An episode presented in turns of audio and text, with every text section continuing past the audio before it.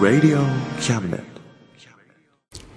学生と社会人と外国人のちょっとユニークなコラムマガジン、月刊キャムネットがお送りするメディアミックスプログラム、レディオキャムネット丸の内 !MC のリンクアップ高井です山陽放送ラジオパーソナリティ安井優子です。お願いします。今日もよろしくお願いいたしますこの番組はね、イはいンターネットラジオとコラボしてるんですよ。っていうのはどういうことになるんですかネットラジオで、この、あのー次の週の月曜日あたりに、ほうもう日曜日かな日曜日にもう上げてくれますか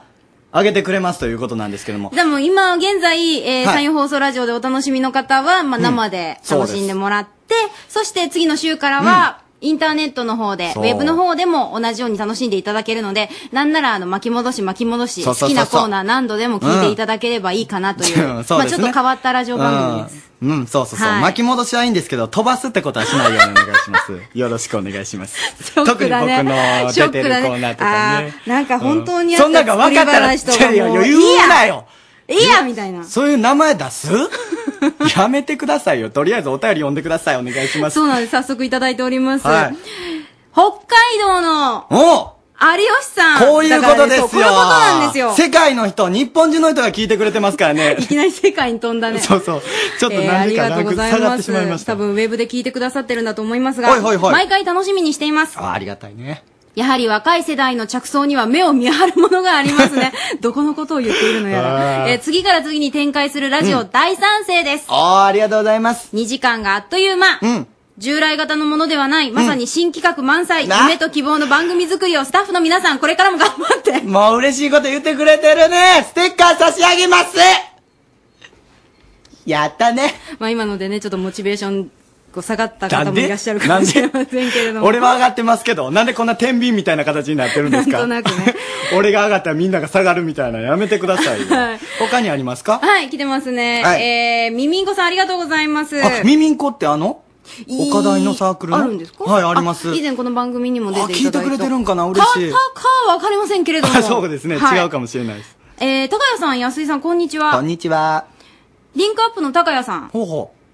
リンクアップが、は M1 にエントリーしたという噂を聞きました。う。は頑張ってください。い。はい、してますよ。ぜひ抱負聞かせてください。あー、いいですえ、ね。 M1 にはい、あの M1 出てますよ。 M1 って何でしたっけ M1 っていうのは漫才コンテストでございます。漫才コンテストでいい冬な休みに決勝が、冬休みっていうか、あの、クリスマスあたりに決勝があるんですけども、はい1回戦、2回戦、3回戦、準準決勝で、決勝がテレビに出れるんですよね。あのテレビの。そういうの1回戦を、えあれ8月あたりにあるんですけどなもんかチャンチャンピオンじゃないけど、優秀、優勝者って今までそれぞれどんな人がいる。ありますす。あのーブラックマヨネーズとか、あと、サンドイッチマンとか、ーんえっ、とですね、去年はあそっパかンクブーブーとかね、一昨年は。あ、なんかもうよく聞いてるノン人スタかイルとら、急にそれでこう有名に一気になっちゃそううなんで方すとかもいらっしゃってさ、そこ狙っていくんですね。はい。でも私今考えたら、リンクアップの漫才ってあんまり、そうなんですよね。このラジオでね。だから、そういうコーナーも設けてほしいってずっと言うてるんですけど、なんであの顔をそらすんでしょうか、みん みんな目合わせないねさっきサブスタジオ見てもそらされましたけども、なんでなんでしょうかね。そうですねやらせてくださいよ、ぜひ。はい。まあ、あの、曲もなくなってしまいましたしね、 そんなこんな言てたらね結構喋っちゃいましたけどはい。はいさあ、えー、全体的な、えースタッフのモチベーションも下がっているところでですねどういうことなんですかあ違った俺の話したらなんでモチベーションが下がるんですかさあ、 今日ののテーマなんですけれども。はいはい。今日のテーマは、はいモチベーションということですね。ははうん、モチベーションということで、いろいろ皆さんお便りをくださいね。お便りはどこで送ったらいいんでしょうかはい。お願いします。 cam.rsk.co.jp です。cam.rsk.co.jp まで、えーこんなことやると私モチベーションが上がるんですとかそうで、すこねれ元気が出るっていうのもね、あの、ぜひ教えていただけたらいいかなと思っております。うん。ありますかゆうこさんは。急に来るね。 そうですね。考えますちょっと。ちょっと考えさせてもらっていいちょっと考えましょうかでもそそんのな前に時間に取ると面白いこと言わなきゃいけないくらいで、ちょっとすごいプレッシャーやけど、ちょっと考えさせてもらっていいかな。そうですね。その前にちょっとコーナーに行きましょ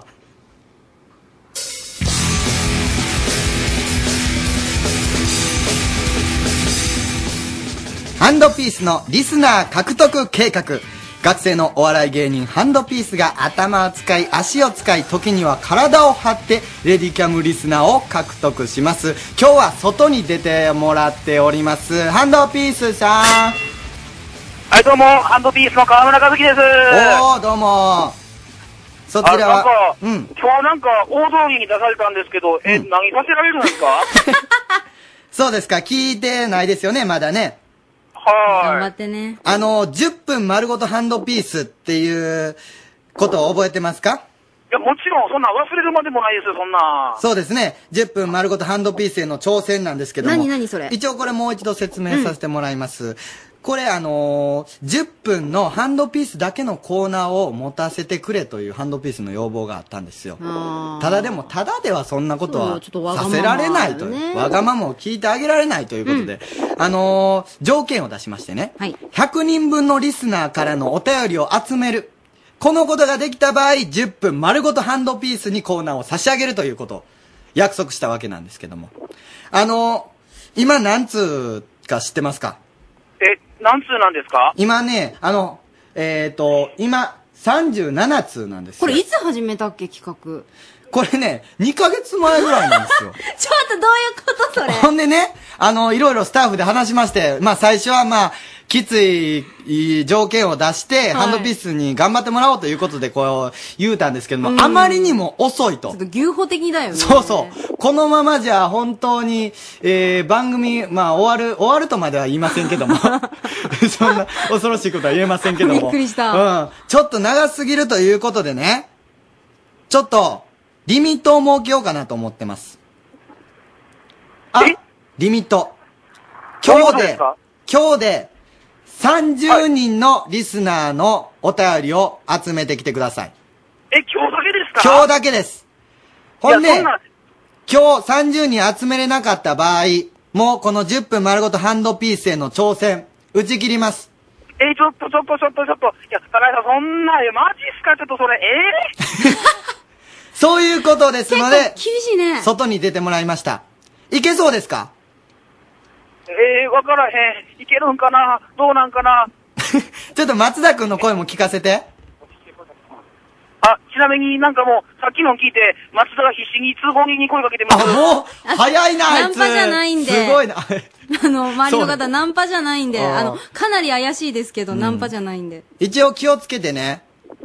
はい、頑張ります。うん、変な人に間違われんようにお願目いします。印、目印はちなみに、ラ目ジオ。印は、うん。もちろん RSK の上りを持っていきますよ。おー、偉い。わかった。お願いします。じゃあ、30人頑張って集めてください。はい、とりあえず頑張ります。はい、ハンドピースのリスナー獲得計画。あの、ちなみにですね、うんえー、この番組宛てに送っていただいても結構ですので、cam.rsk.co.jp、ハンドピース応援してますってことをしっかりと、あの、メールの中に書いてください。はい、よろしくお願いします。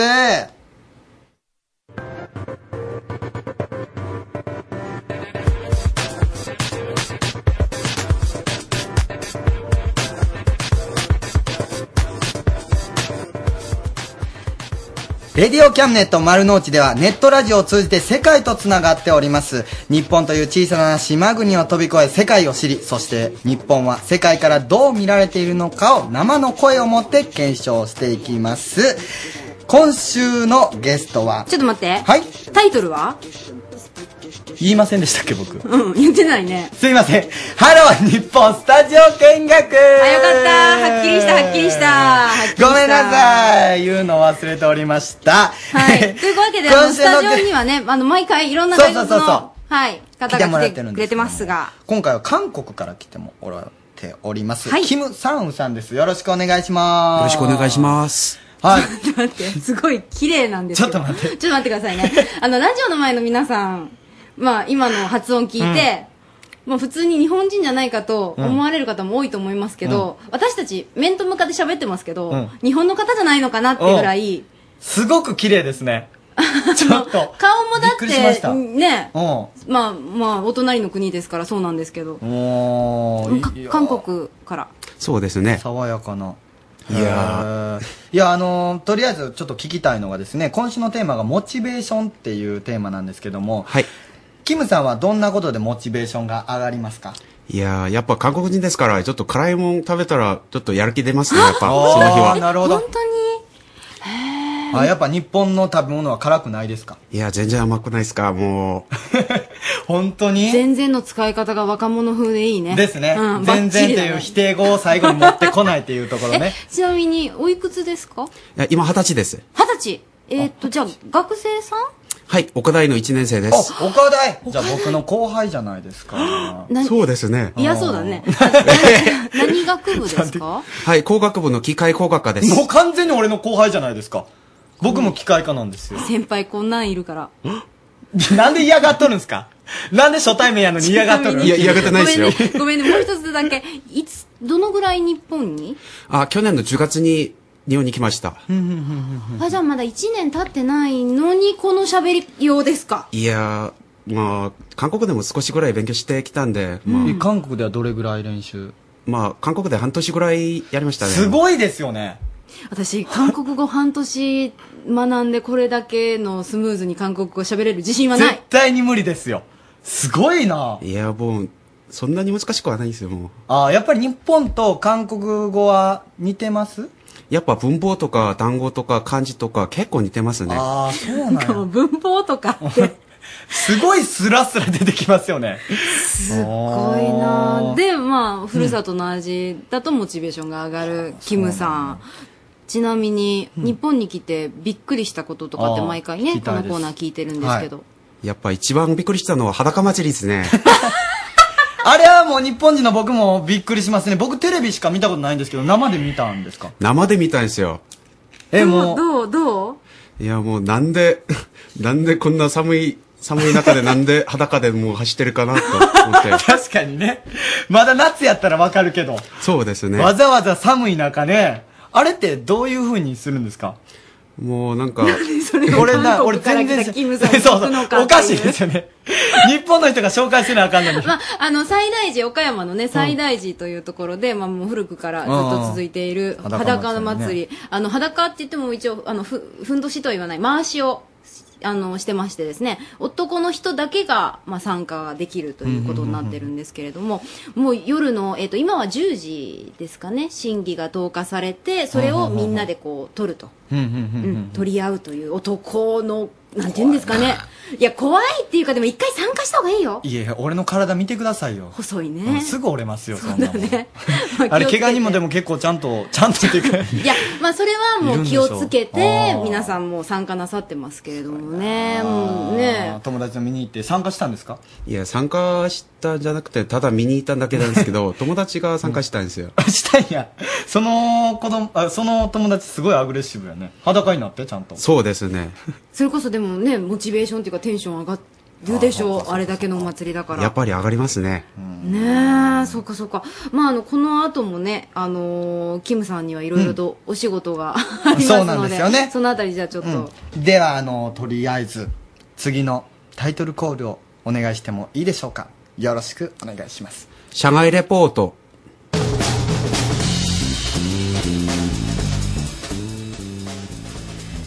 えー、世界に散らばるキャムネットメンバーにその国の現地リポートをしてもらいます、はい今週は上海に行っておりますワンさんにつながっておりますワンさんはい。ワンさんこんにこんばんはこんばんはワンさんはい。あのワンさんのモチベーションが上がることって何ですかえー、とですうね、ん美味しい料理食べることです。ああなるほどやっねぱりショックなのうか。ーんでもそれはでもでも多分全国共通ですよねね世界うん、でも、しあ上海ではまあ、上海独特の上海料理というものがありまして、うんどんなあさうん、まあ、ちょっと甘くて、まあ、うん普通の他の中国、他のところの料理よりちょっと甘くて、うんあとは、まあ、油もあん結構使われてます。あーあの、四川料理とか結構辛めだって言いますもんね。うんそうです、そうです。上海料理はちょっと甘めなんですよ。へえ甘いけど、なんかこの暑い夏ではちょっと元気出るかなとうん思う。おー上海料理で有名な食材って何ですか上海料理で有名な食材は、豆腐とか、あーえっ、とね、あの、鶏肉。あそういうのがまあたっぷり使ってあるんだそうです、そうです。あでもヘルシーだですよねそうやって考えるとそうちちょっとそうですねあのあ味付けはちょっと薄いですけど、うんあの四川料理と比べると、うんでもやっぱり人気ありますあとはあの海近いんで周りの海鮮のあグッズもいっぱい出てきましてーほんほんそれであの特に若い者が大好きでへーあのみんなの元気の源かなと思い ますへうんあの上ャ海ガニってそうですよね。あはい食べてみたいんですけど、うんあって言って送ってくれっていう催促じゃなく、ほんまやらしい。ああのでもあれってどこを食べるんですかなんか変な質問ですねなんか結構ちこじんまりとした、うん。あれやっぱ味噌しか食べられないんですかあ全部を食べられます食べられるんだうん。はいあれであもの、うん。みただそんなんありますもう 何の話っていう話だけどみ身がなんかこう少ないイメージありうますん、ありよね、ますあります。お身は全部あのついて全部食べれるれると思います。はいうん。ただあの上海で上海カニ食べると、うんまあ独特な漬物あるんですよ。何何ですかあそれの黒酢にあの生姜のみじん切りを入れてそれをつけて食べるんです。へ必ーず。黒酢に生姜のみじん切りああそうですそうです。はい。元気になりそう そう。栄養価は高そうやけど、全然味の想像ができへんけど。えー、そんなんあるんですね。そうですね。あの考えたら全部なんか辛そうなものだけど、うんでも実際がなんか微妙に味が合うんですよ。へー。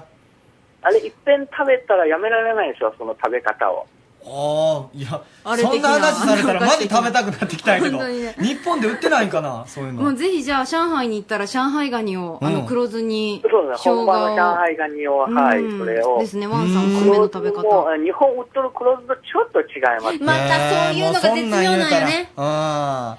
え行きー、たくなるね。あーえ、それもそ家うか庭料理的な感じなんですかそうです。昔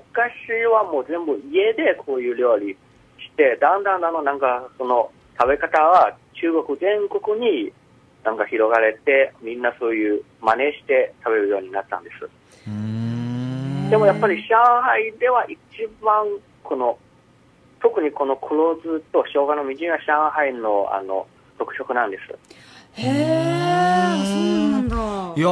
あはいやっぱ、まあ当たり前ですけど、ん食文化全然違いますね。ねそんなん知らなかったですよそうね。ですねはいカニを酢につけるっていでもう。ね私たちはちょっと行ったことなかったからあそうですでもそれはあるかか分かった、えっ、とじゃあまたあのー食文化もそうですけれども、いろんなねあの文化の違いなんかも教えてもらいたいなと思ってますんで、はいまたぜひおわかり願いまししたます、はいお願いしますはい、よろしくお願いします。はい、どうも失礼します。上海からワンさんでしたラムアットマーク RSK.CO.JP はい。次は今月の歌なんですけども、ハングルでキムさんにタイトルコールをお願いしたいと思います。よろしくお願いします。イボンタレ、乗れ7月の今月の歌はタイと日本の架け橋インターネットラジオレディオキャムネットサイアムストリートを行こう MC の市川俊介さんです市川俊介さんからメッセージあります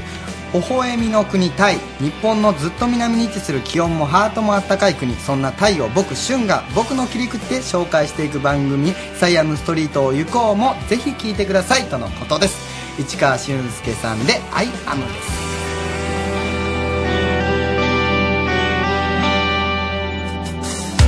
例えば目を閉じると包まれた Oh 静かに眠りましような海 Oh 寄せて沸かすその波のキャンパスに Oh 何を描いてきたのだろう斜め後ろを通り過ぎる少年に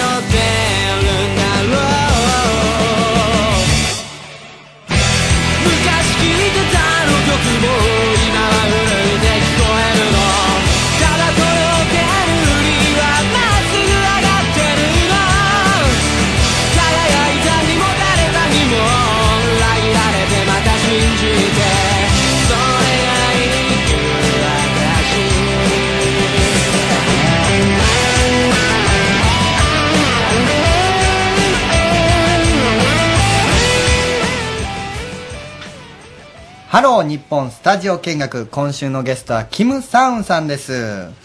あのね、キムさん、あのー韓国って、まあ韓国だけじゃないんですけども、徴兵制ってあるでしょあるんですね。あれすごい気になるんですよね。日本にはない制度なんで。そうですね。あれって何歳から何歳までの間に行かなあかんとか。ていうか、あの、キムさんは、まだ行ってないんですよ。でも行かなきゃいけないんだ。そうですね。あれもう全員でしたっけいや、もう特別な場合じゃなかったらもうほとんど行きますね、もへえ、もうみんな嫌がってますか それ、高谷くんの感覚だよね。いや、もう絶対嫌でしょえ、だってあれ、でも1年ぐらい行かないといけないんですよね。う。いや、もう人によって違いますけど、はい1年半から2年 ぐらい行きますね。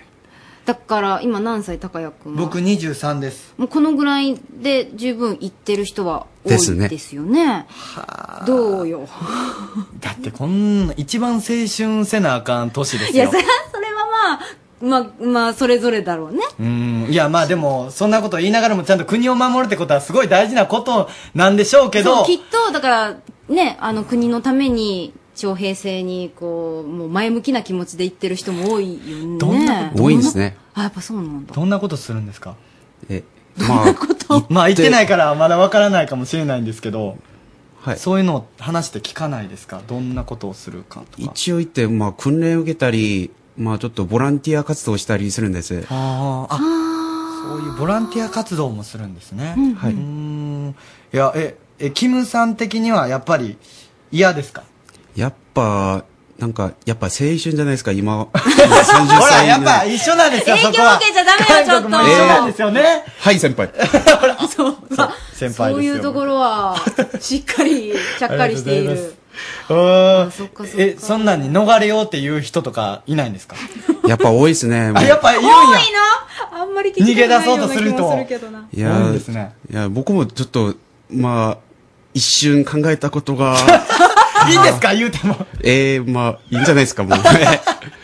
そうかそうか、まあでも本当大変なことだもんね。あーえそのもしだから逃げたいとかそこに受けたくないっていう人はどんな対策を練るとかまあ、例えばです例えねば、まあ、醤油を3本ぐらい飲んだりして、うんちょっとなんか、血液の、なんか成分をちょっとおかしくして、あそういうふうに健康に悪いっていうふうなのが分かったら免除されるっていうことになるんだそうですね。はあそのために醤油3本飲むんですよえ、そういうふう、うわーいや、まあ、うん、そういう人も、え、そういうのってメジャーなのもう、なんて言うんだろう、有名な話なの。もうメジャーすぎてもう全部バレバレなんですよ、あれあ、はそういうことなんだ。あそうなんやじゃあ濃度濃かったらまず醤油飲んでないか確認するみたいなかそうですね。はあ大変でちすねょっとショッキンングだねう。んなんだかね。ね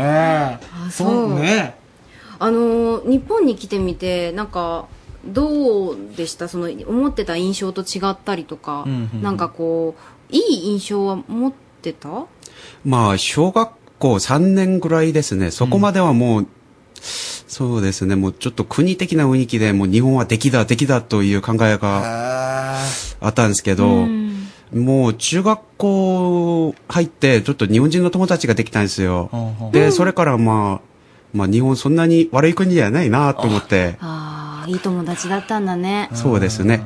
よでかっもたなんかそうだよね、そういう人と人とのこう、つながりとかがね、うんうんうんなんかこう、まあ国境って言ったらあれですけど、うんうんうんちょっとなんか、なんですか臭い言い方になっちゃうかもしれないけど、 ねえ、なんかこ恥ずかしう、いよくしていくのかもしれないなって気はしますけど、日本のいいとこ、もし、あの、キムさんなりに感じてるとこあったら教えてください。そうですね。やっぱ日本って個人の自由というのをやっぱちょっと尊重してくれるっていうところが素晴らしいと思います。あ、そうなるほどね例えばどういうとこ ろ、例えばですね、韓国ではみんな酒を飲むと、まあ、あんま酒飲まない人でも、無理やりでも飲まないといけない状況が多ういんえでっとすよ。ね、それね、日本にはなくはない かもしれでもな韓い。国の方が多いんかダなメですよ。うん、あーダメまだあけど。ダメなことですけどもねああ、尊重してくれてるんだね、周り の人が。そうですよかったね。ですねいい友 達ではい。そうでうすん、たか。だいい友達っていうかこの、あのワンさんが学校に行くときに日本語ワンさんじゃゃなくて、キムさんね。あキワムンさんさん、上海リポートのワンキさんムね。さんがわか日本語がわからない時の指導係として、うんキャムネットスタッフの和田っちあ、時が々番助けて組にくもれる出んでてくすれよてる。ね、うん。そうそうそうその人が一緒にいるんでだからもしかしたら友達って和田っちのことなのかもしれないですけどもいや、まあ、和田っちがいい影響を与えてるとはとても思えないですけどうどいうこと、まあ、あの、和田っちにはですね、あの、この後、うんその、まあ、キムさんと一緒に、うんえーこの番組が終わった後今週のにね毎週撮っている。そうそうモバイル版に出てもらうんではい、携帯電話から皆さんにはお聞きいただける10分の短い方なんですけれどもね、エディオキャムネット丸の内のホームページの方からあのダウンロードしていただけますので、ぜひそちらも、えー週明けには、えー更新されると思いますので、はいぜひ、えーお楽しみいただけれおば楽しとみくださ思いいます。ひとまず、えー今日は韓国からワンさん違うって。あ違うわキム・サウンさんごめ んね。キムサムさんどうもありがとうございました。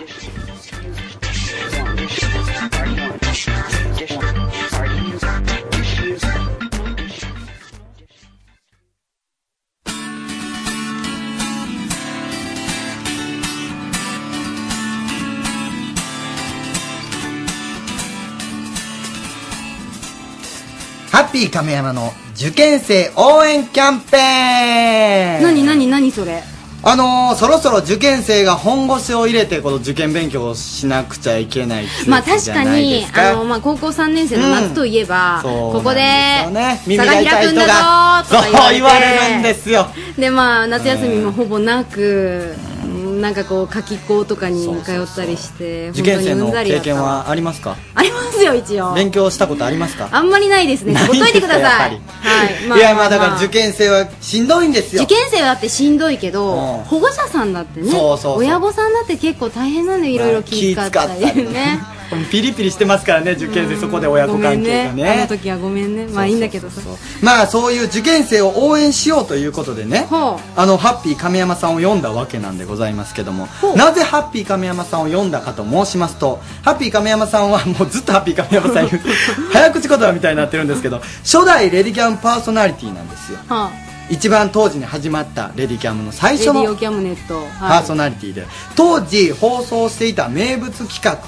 で、うん受験生応援キャンペーンっていうのをやってたんですよどういうキャンペーンだったんですかえーとですね、えー受験生、えーもしくはその受験生を応援したいなという方にいはいろいろメールを送っていただいて、はあでまあ、受験生本人からメールが来た場合はどこを受験するのかとか、そういうことを全部送ってもらったものを太宰府天満宮にスタッフで奉納に行きましょうというような企画を立てたわけですね。結構遠いですよねも九州ですから ね。多分遊びに行くつもりで行ってたんじゃないですか、あいつら。う なるほどね旅行気分なる全ほど然その気持ちが乗っ取ったかどうかっていうですこうね。いう口実で行っちゃえみたいそなうそうそう感覚そんな感じじゃないかとだったかもしれないですけそどれ言わん方がいいんじゃないですかいやいやでも、実際にそのキャンペーンやってみてそのどうだったんですかメールだとかその当時ですね、まあ、このラジオの1回目うんでお話をさせていただいたかと思うんですけど、いもう誰も聞いてなかったんじゃないですかねっていうようなお話も1回させていただいたかと思うんですそのが、ねインターネットのインターネットラジオをそね、んなだって当時は普及して反応ないえですっとし、何年前でしたっけ9年か10年ぐらい前ですからネね。ットラジオっていう言葉もな全かった然かもしれない知らなかったんじゃないんですかねそうですん、で、まあ、毎週、おはがきというか、まあ、メールは、1通2通しか来てなかったところが、はいこういうキャンペーンやりますよって言った次の週に20通ぐらいドカーンと来たんです、 20へ倍ー20倍。それはすごいで、ですその次の週からもうワンサが来て、いや、これ、ものすごい数になるんじゃないのっていう話になって、俺ってやっぱり企画を立てて天才かなと思って、 自画自 賛すごいです、ね、えじゃあそのものすごいたくさん来たものを実際に持ってきましたね。何回かに分けて持ってったと思うんですけうーわど、あ一回で持っていったんじゃ一ない回んじでゃすかなくて何回かには、もちろん、推薦入試で入る人もいますし、ああそっかそっかそそうっかそう。だから早く入る人向けと、後から入る人向けはではは2回持ってってると思いますから、ああなるほどへえ、いじゃあや、それはでもいいですよね。実際に太宰府天満宮に行きたくても行けないな方が、かなかいけないですからね。受験勉強受でね験勉強しながらね忙。しいうん、そしてこのラジオは、まあ、山陰放送ラジオはもといですけれども、全世界で、 全国各地で聞けますから、そうですまよあ、ね北海道でそれこそ太宰府天満宮にじゃあ奉納してくださいってことも、そういうことですね。できちゃう。そういうことです。ああなるほどじゃあこれ、あれですよね。えしかもこれ、あの、今ちょっと思ったんですけど、受験生って言うたら、こう、高校生とか大学生ばっかりちょっと思い描いてたんですけども、あの、資格の試験とかも受験になるんです今よはねね。、いっぱいありますからね、資格もね。あ、そういうのでも大丈夫。 OK です。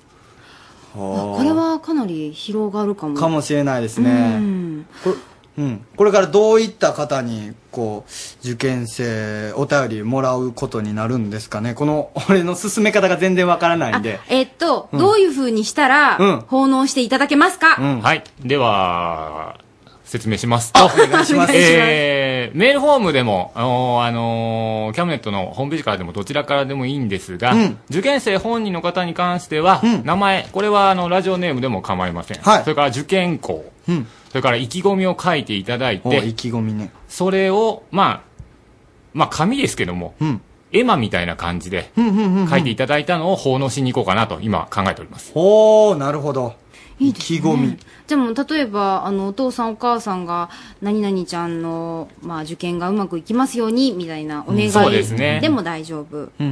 10年ぐらい前の当時も割とそっちの方が多かったんですよね。ああ本人よりそうですねあそうなんやへでえ本人にこっそりこう送っといたよって いう、そういうお父さんお母さんたちそのうなんメです意外ーとルの多かったこと多かったこと。あ、そういうことじゃなく、あ大丈夫。そんなんじゃないですよあじゃないね気持ちが大気持事だねち大事ですそうです。でもこれ意気込みとか語ってもらったらこう頑張ってる人もいるんやっていうふうに励まされるかもしれ ないですよそうねです聞いとね。る人がラジオでもどんどん紹介していけたらいいなとは思いますけど。ど。わかりました。じゃあもうこのラジオの、えー、メアドでも大丈夫です。cam.rsk.co.jp あるいは camnet と、えー、検索してください。レディオキャムネットのホームページに行きますので、うんそこから、あの、意気込みなんかを添えて、えー、奉納してください的なことを書いていただければ、ね。なるほどはい、大丈夫ですので。はあまあでもこのコーナーちょっとあの、熱くなりそうなので、またハッピー神山さんには何度かお越しいただかなきゃいけなくなりそうでますすが。ね。月に1回ぐらいのペースでは頑張っていきたいなとは思っております が。お願いしますよろよろしくお願い します。ハッピー神山さんでした。ありがとうございました。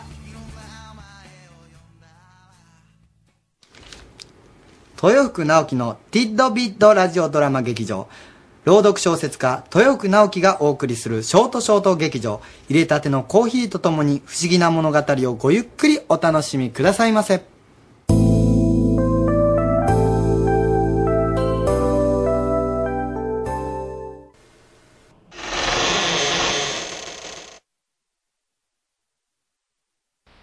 Naoki Toyofuku present ティットビットラジオドラマ劇場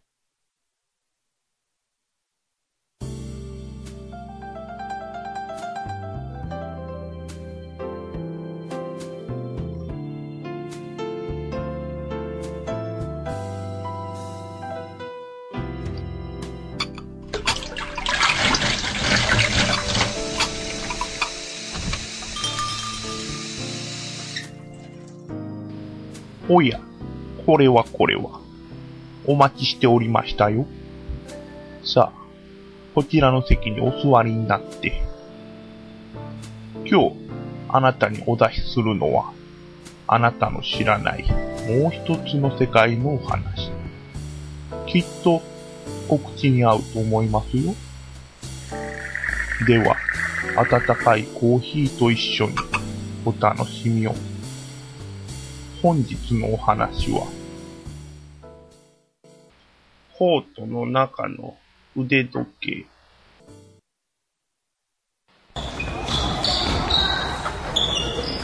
もっと詰めろ。リカバー遅いぞ。僕が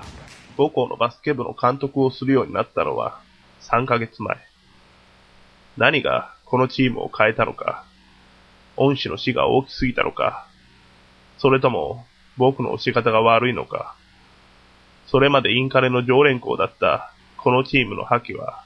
どこかに消え失せてしまっている。この大学の伝統はチームプレー。私たちがそうであったかのように、我々の先輩も後輩も、この伝統のもと、多くの栄光に輝いてきた。それを長きにわたって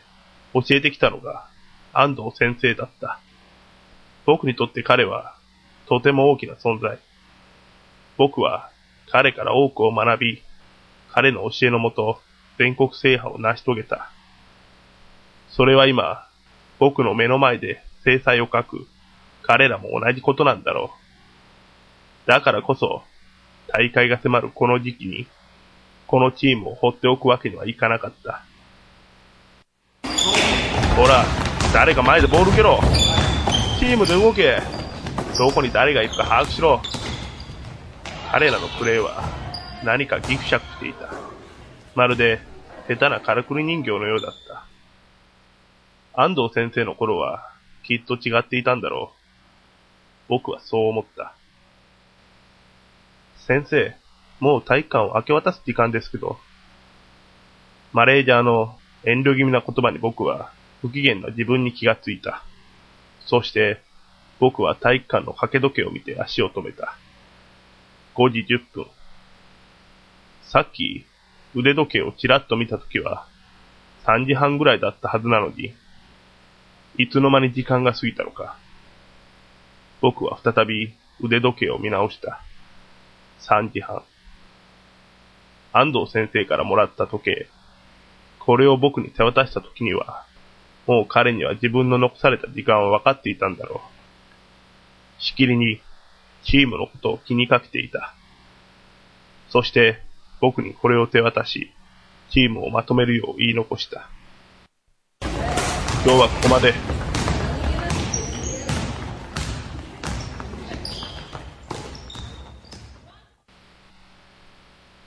練習を終えたその日、僕は時計の裏に彫ってある、祝、全日本学生バスケットボール選手権大会制覇、大西時計店寄贈という文字を頼りに、時計屋に向かった。この時計店は、僕が大学に通っていた道半ばの商店街の一角にある。小さな小さな店であることは知っているが、誰もが好き好んで入るような店ではない。僕もそれ以上は知らない店だった。僕は、あまり馴染みない店に入るのは得意ではない。恐る恐る足を踏み入れた僕の目の前には、腕時計をルーペで調べる60過ぎの男性と、よくわからない工具がずらり、時代遅れの時計が、ショーケースに申し訳ない程度に陳列されていた。あのー、すいません。僕の問いかけに、男性は静かに顔を上げ、こちらの方を向くと、軽く笑顔を浮かべた。いらっしゃい。僕には、今までの自分の緊張が、その言葉でスーッと消えていくのが分かった。あの、この時計なんですが、僕が彼に時計を手渡すと、彼は時計を懐かしむような眼差しを浮かべた。君が安藤の後継者だね。彼はそう言うと、時計の裏を開き始めた。あの、安藤先生とは、僕の問いかけに彼は何も言わず、ただ僕を自分の前の腰掛けに座るように手招きした。僕が座った前では、もう時計は裏蓋を剥がされ、多くの歯車が顔を見せていた。時計ってのは、数百のパーツで動いている。その全部が何かしらに関わって動いてるから、ずぶっと動いてるやつもいれば、本当にたまに動くやつもいる。けども、そいつらが全部噛み合って始めて、この時計は時計として成立してんだよ。動かすこと自体は難しいことじゃない。と。説明書さえありゃ、手先の器用なやつなら動かせるだろう。でも、完全に能力を引き出すのは誰でもできるもんじゃない。大切なのは、パーツ同士の間だよ。それが難しい。ただひたすらに全部を噛み合わせようとしてもダメだ。ゆとりが持たすことができる兼ね合いもある。その言葉は僕に衝撃を与えた。僕はこの3ヶ月、彼らを噛み合わせようと必死になっていた。彼ら一人一人の特徴も性格も無視して、一つになれば勝てると信じ込んでいた。安藤はうまいよ。彼と一緒にプレイしてた頃は、そうでもなかったが、インカレで優勝を逃した時、彼が何かに気づいたんだろうな。あの時は、彼のワンマンチームだったが、彼が監督を務めてからチームは変わったような気がするよ。正直、あの短期に監督が務まるとは思ってなかったが、彼自身バスケを楽しめるようになったんだろうよ。ほら、シャー、動き出した。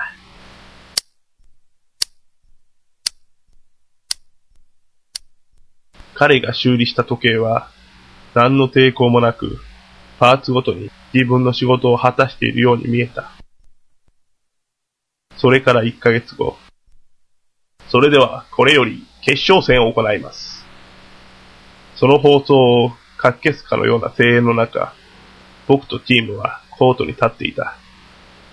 そして僕は、このコートで安藤先生の言葉を思い出していた。さあ、時間だ。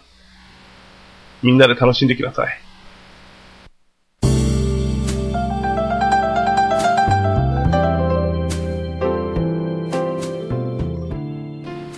お味はいかがでしたかでは、そろそろ閉店の時間でございます。またのご来店を心よりお待ち申し上げております。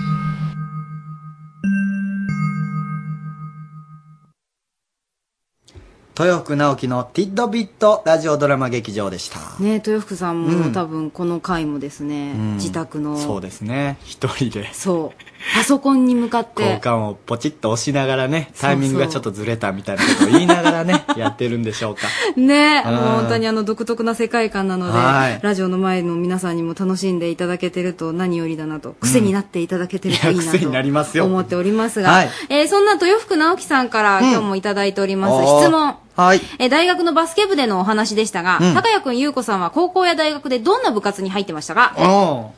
どんな部活か。うん。ゆうこさんは私、えっ、と、高校の時はダンス部、おー放送部ややってましたね。どっちも部長やってました。お部長頑張って、張り切って。うんあ、僕も部長やってたんですよ。えバドミン トンの。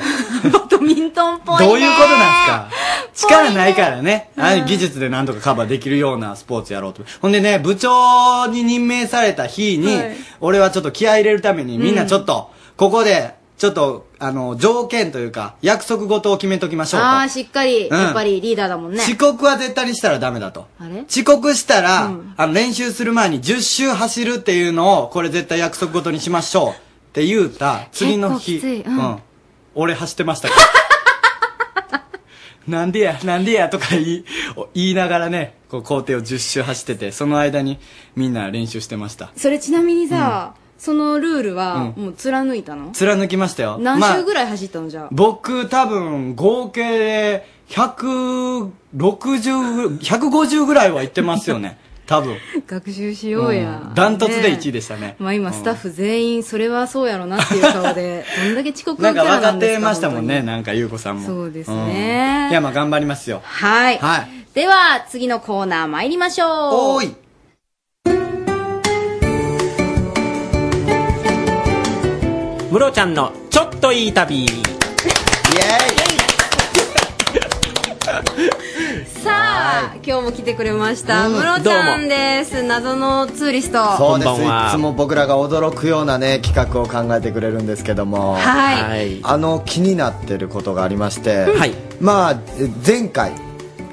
あの2010帽子デザインコンテストみたいなことをするということでねそうですね、はい話があったんですけども、えどういうふうに進んでますかねーえ一応ですね、はいあのこの間概要の方は説明させてもらいましたけど、はいはいそうですね概要の方えあのまあ、中国企業の方とあのコラボということで、ええ岡山発のですね斬新なあの帽子をデザインを募集ということで、そうなんです。ですよねあの応募資格はもう誰でもいいんですよねそして参加費は無料無で料とそうですね、うん、それなのそれなのにっていう言い方はちょっと変かもしれないですけども 誰でもだから一品を製品化してそれを上海の著名な百貨店に陳列することができるとそうです、そうです。すごいよねもうこれは本当夢みたいなことですのあーで、ぜひともですね、応募、たくさんしていただきたいと思っております。あの、せっかくなのでね、なんか本当将来的にはこういう世界で、こう自分のデザインでこうやっていきたいなっていう人のね、そうなんかこですね夢への第一歩になると私たちとしては嬉しいかそうなでって。すね。やっぱりそのお手伝いがね、できたらなっていうのが、まあ一番の、まあ思いでもありますので、はいあのー本当はこう、見てですね、説明もしたいんですけど、まあこういう言葉だけの説明ですから、いなかなかあの、皆さん分かりづらいと思いますので、はいはい一応あのー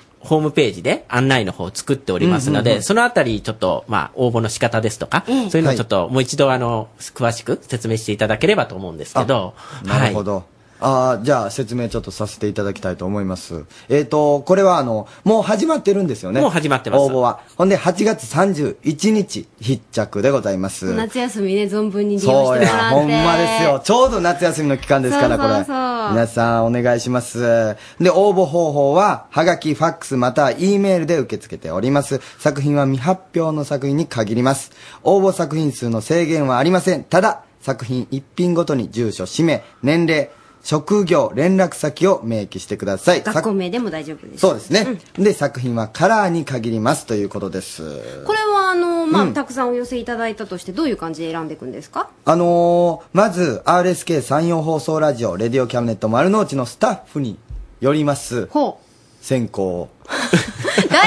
丈夫ちょっと。結構センス偏りあると思うけど、大丈夫大丈夫です一番任しちゃダメじゃないですか。 あ、そう、ここで選ぶんだ。そうですね。それで10品をなんか選ん一だ。品料理みたいなのがさっきから。そっからは、あの、ウェブを見ている人に投票してもらうホーとム。ページで投票していくような。そうそう、そういうことでそごうで。ざいますす。ですから、あの、10品に選ばれるっていう のが、あの、10 10点、10点に選ばれると、あの、その自分でデザインした帽子が商品化はとりあえずできますのでね、あの、見本として。そういうことですよねそっか。ええあ、見本としても、あの、実際に作ってもらえ作っるてもらえると段階あそうですわあ、すごい。それがお手元に届いて、それを見て投票皆さんしていただくと。そこでまあ、い一つ選ばれれば、もう本当にですね、あの、上海の某デパートでですね、陳列されてというふうなこと、夢が膨らんでいきますそのうなんで。です上海のデパートに実際に並んで、それがちゃんとだから上海のお客さんたちの手に渡るわけですよねそうですそうですお金払って買ってそうかですぶってもらえて自分のね、あの、デザインした帽子をかぶってですね、はい中国の人とか歩いてるというような想像するだけでもね、流行楽しいるとかも思いますから、うんまあそういうところをね、思いながらでもね、こう作って、あの、はい本当、あの、出していただく、あの、応募していただければ、本当いいと思いますこので。れ夏物とか冬物とか関係ないんですかあ一応あの、あの、来年の2月のお陳列ですから、うん春物ですね。春夏物ですね。危ない危ない危ない 春夏物ですそようですそうです皆えさんえあの、冬でなくて春夏のイメージで、えーデザインをしていただければと思いますので。わかりましたはい。ぜひですね、あの、応募の方、たくさんお待ちしておりますので。はい、はい詳しくはホームページレディオキャムネットのねホームページの方をご覧いただければ、あの何度か読んでいるうちにねそうですね。なるほど。は。はいかもい。しれません。さあ、えー、ムロちゃん、これではまだ返しま せんよ。そうですそうそうそね、うもう毎これ回は前毎回、回のやつですからねそうですね、もう毎週毎月ですね、まあ、ええあの、まあ、こうやって来させていただいてますので、うんはいえーまあ、その時々にですね、ちょっといい旅をですね、あの、はいご紹介していきたいと。まあ、ちょっとどころじゃないですけどね。いやい随やいやいやいや分いい旅をご紹介いただいてますけれども。いえいえ、そんなことないですけどね。ええ今日は、そうですね。まあ今日は、まああの、ちょうどですね、えー、まあこれから、まあ今もう夏本番、そろそろもう入って、えー、今真っ盛りということになってますけそうど、ですねうんまあ夏といえば皆さん、どんな感じですかまあ、海水浴だとか。花火あ、いいね。そうですねあ。だから、お祭りとかね。お祭りね。お祭りとかね。まあ大体やっぱりそういうふうなね、あの、こう、騒ぎ事というか、まあ夏、夏ですから、なんかも言ういち方ょっと気分的にね、こう、パーパッーッとと行行ききたたいんですよいなっていうのがなると思いますけど、まああの、岡山だと、あの、裏じゃの踊りとそうか、っですねていうのでそうですねね、あの、盛り上がってますけどええはい、まあそういったところで、あの、まだまだですねう、んあの、お祭り気分をまだ8月いっぱいまで続けていっていただきたいなというところがありまして、で、まあ、たまたまですね、私も四国に、あの、ちょっと住んでたこともありましたので、はいあの、実際に自分で、あの、阿波踊りっていうのを参加したこともあります。うんですから、今日はあの、阿波踊りのご紹介をちょっとしたいかななるほというふうに思って今日来ました。あじゃあ、まあ、ちょっとムロちゃんと行くプチ、阿波踊りツアーみたいな感じですかまあ、行く、そうですね。まあ、あの、紹介ですが、まあ、ぜひね、踊ってみたいという方がいらっしゃればですね、うんはいあの、ちょうど8月のお盆の時期なんですけど、はい今年は8月の、もう毎年日にち決まってるんですけど、同じ日な12んですか日から15日の4日間、はいえ徳島の方で開催されております。毎年どのぐらいの人が集まるんですかもう、その期間中だけで30万人ぐらいは来ますんで。うわなんとあの、市の人30口以上来るというぐらいですから。あ、そうなんですかそれも県外からですからね。ねえやっぱ全国的に有名ですもんね。そうです、そうです。まあ名前は聞きますけど、でも全然僕、阿波 踊り知らないんですよね。そうですよねおーあんなんで途中参加とかでも大丈夫でなん大です丈夫かです、大丈夫です。まあ、あの、おやっぱりあの、踊りのね、連に所属して、えーきちっと、まあ、賞をもらう人はきちっと、あの、参加してますけど、はいどうしても飛び入り参加したいとか、うんうんもう見てたら踊りたくなってくるのは無償にこうね、なってきますから。簡単に踊れちゃうんですそうです。もう見よう見真似ですからね。あおの、ーねそんなあの、きっちりって言ったら、もう1年前からね、皆さん練習したりしてますけど、そういういチームもあるんだう、そうです、そうです、あります、あります。いやだなけんどとなくねテレビで見てるとなんかすぐに踊れそうな気そもうそうそう。いや、言っちゃ悪い、悪いですけども。ダンダダンダンダンダンっていうねそんな感じです、そんな感じ手でをす。ちょっと揺らすだ揺けからすだけとはかね。もうとにかく人真似をこう、真似をこうしていきながら歩いていくっていうのがはい、まあ当日参加できると。はい自由練というのがありましえて、え自由に参加ができますのではいはいはい、もうぜひね、あの、踊ってみたいとかですねはい、いう方がいましたら、あの、ぜひですね、参加して、えー一緒に行けたらなということで、今日はそのご案内をと。いうことで。一緒に行けたらなって聞こえましたけど、どのぐらい費用とかかかえ、るもうあの、費用は、あの、参加費は無料でございますので、どういうこと高谷君このこものうもなんーちゃんって何者わからないです。謎のツーリストとしか聞いてないんですけども。無料で無料で無料で。ええー、ーとにかく踊りたいという方は、現地集あの合いや、現地集合だとね、顔、お顔もわかりませんしね、あの、誰が来てるかっていうのはわかりませんので、 あの、岡山の林原にははは8月15日、午後の1時、13時ですね。に、 13時。えー、集合。踊ってみたいという方は集合してください。え でも私の顔わかりませんけどね。ままあ、えムロちゃん、多分分かりやすくしてくれてると思いますけど、え、この8月15日のはいお昼の1時に、はい岡山駅へ東口ですかね。そう、そうです。えーね東口林原そうですね。駐車場に林原駐車場に、ムロちゃんを探していけば、そうですね。連れてってくれるんですか交通費は交通費無料です。マジではい。ええ一時出発にしましょう かね。 ?1 時出発です。はい。一時出発ということで。ただ、あの、やっぱりあの夜踊りますから、はいあの、帰ってくるのが遅くなるんですあーね。深夜、あの、ひょっとしたら、あの、日が明けて、あの、はい日が次うんうんうのん日の、お深夜になる可能性がありますかなるら、遅く帰るのがね、ちょっとご都合悪い方はね、ちょっともう、まあ、あの、難しいかもしれませんけど、いや、でも連れて帰ってくれるんですまあ、林からまではね。あの、途中で置いては。結構大事ですよね、そこそね。れねああそうね あの、ちゃんと岡山駅、うんあの、林原までは帰りますけど、っていうことででね。もね、確かにね、なんかこう、いざ行こうと思っても、ちょっとこううん、遠いし、初めてだと、うんなおさら行きにくいなって行方きにもくい多ないとかかもしれね、ないで場す所けど、もわからないですしねね。えそういうようなこういう風形で。に連れてってもらえるんだったらだからまあ見るだけでも本当楽しいですうんし、はいうん、そういう形ですから、ぜひまあ、あの、行きたい方というか、はあのい興味のある方は。ちょっと俺も空いとったら行きたいうんあの、ぜひ。まあ、あの、人数はね、ちょっと限りがね、ありますからね。そんな何千人も来ちゃ困りますか らね。そんなことはないですけど。あの、バスの大きさもありますからね。 そうですね。えー本当に、あのー気軽な気持ちで、えうんもし行きたいなって方、あうんうんうの、ん食費とかは自分で持ってきてください ね。そうです ね。ですから、あの、人数の方は、まあ一応20人限定ということで。な先着順ということで、わかりました。8月15 15日です。午後1時集合ですよ。岡山駅東口林原駐車場で、ムロちゃんが待ってます。ムはーいロちゃんと行く、プチ阿波踊りツアー。皆さん、ぜひご参加ください。どうも、ありがとうございます。ムロちゃんでした。はい、どうも。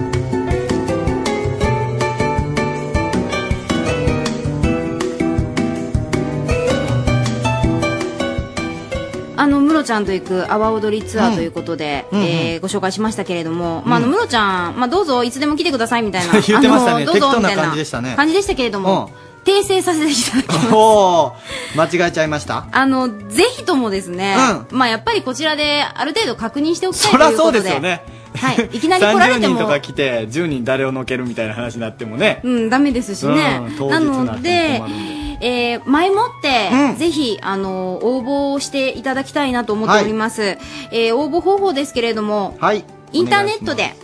月刊キャムネットのホームページに行ってくださいまず、はい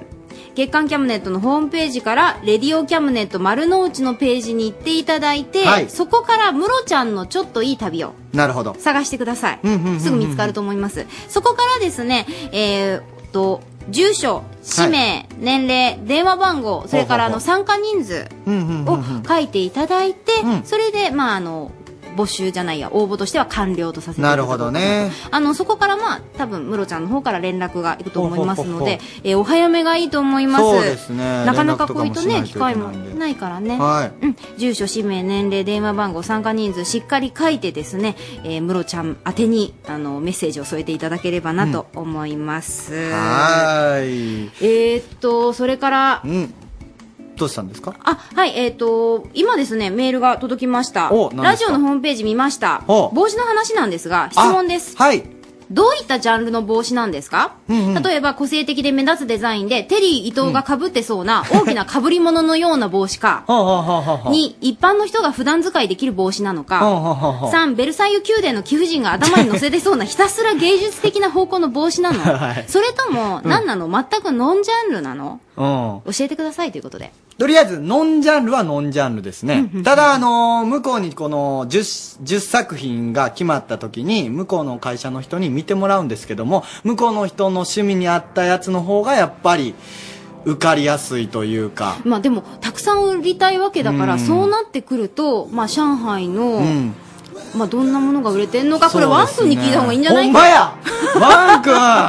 ちょっと待ってたまたまワン、おわー、こ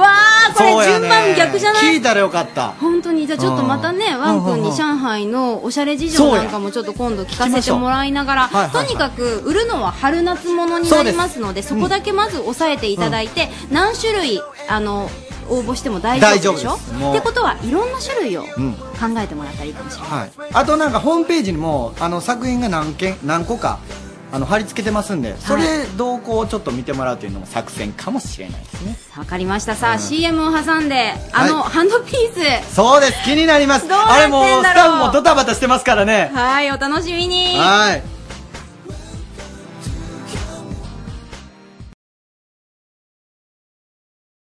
レディオキャムネット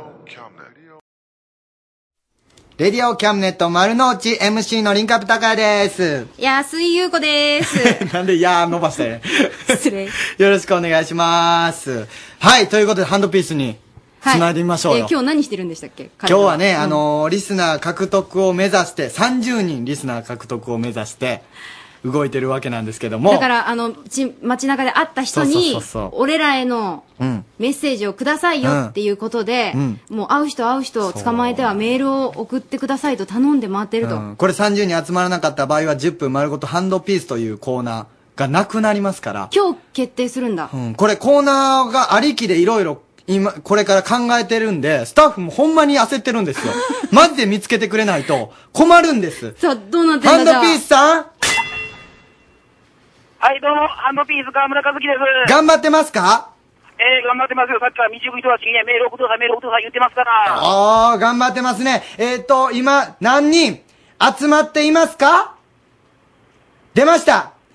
!20!20 通集まっております3分の2来た来た来た頑張ってるね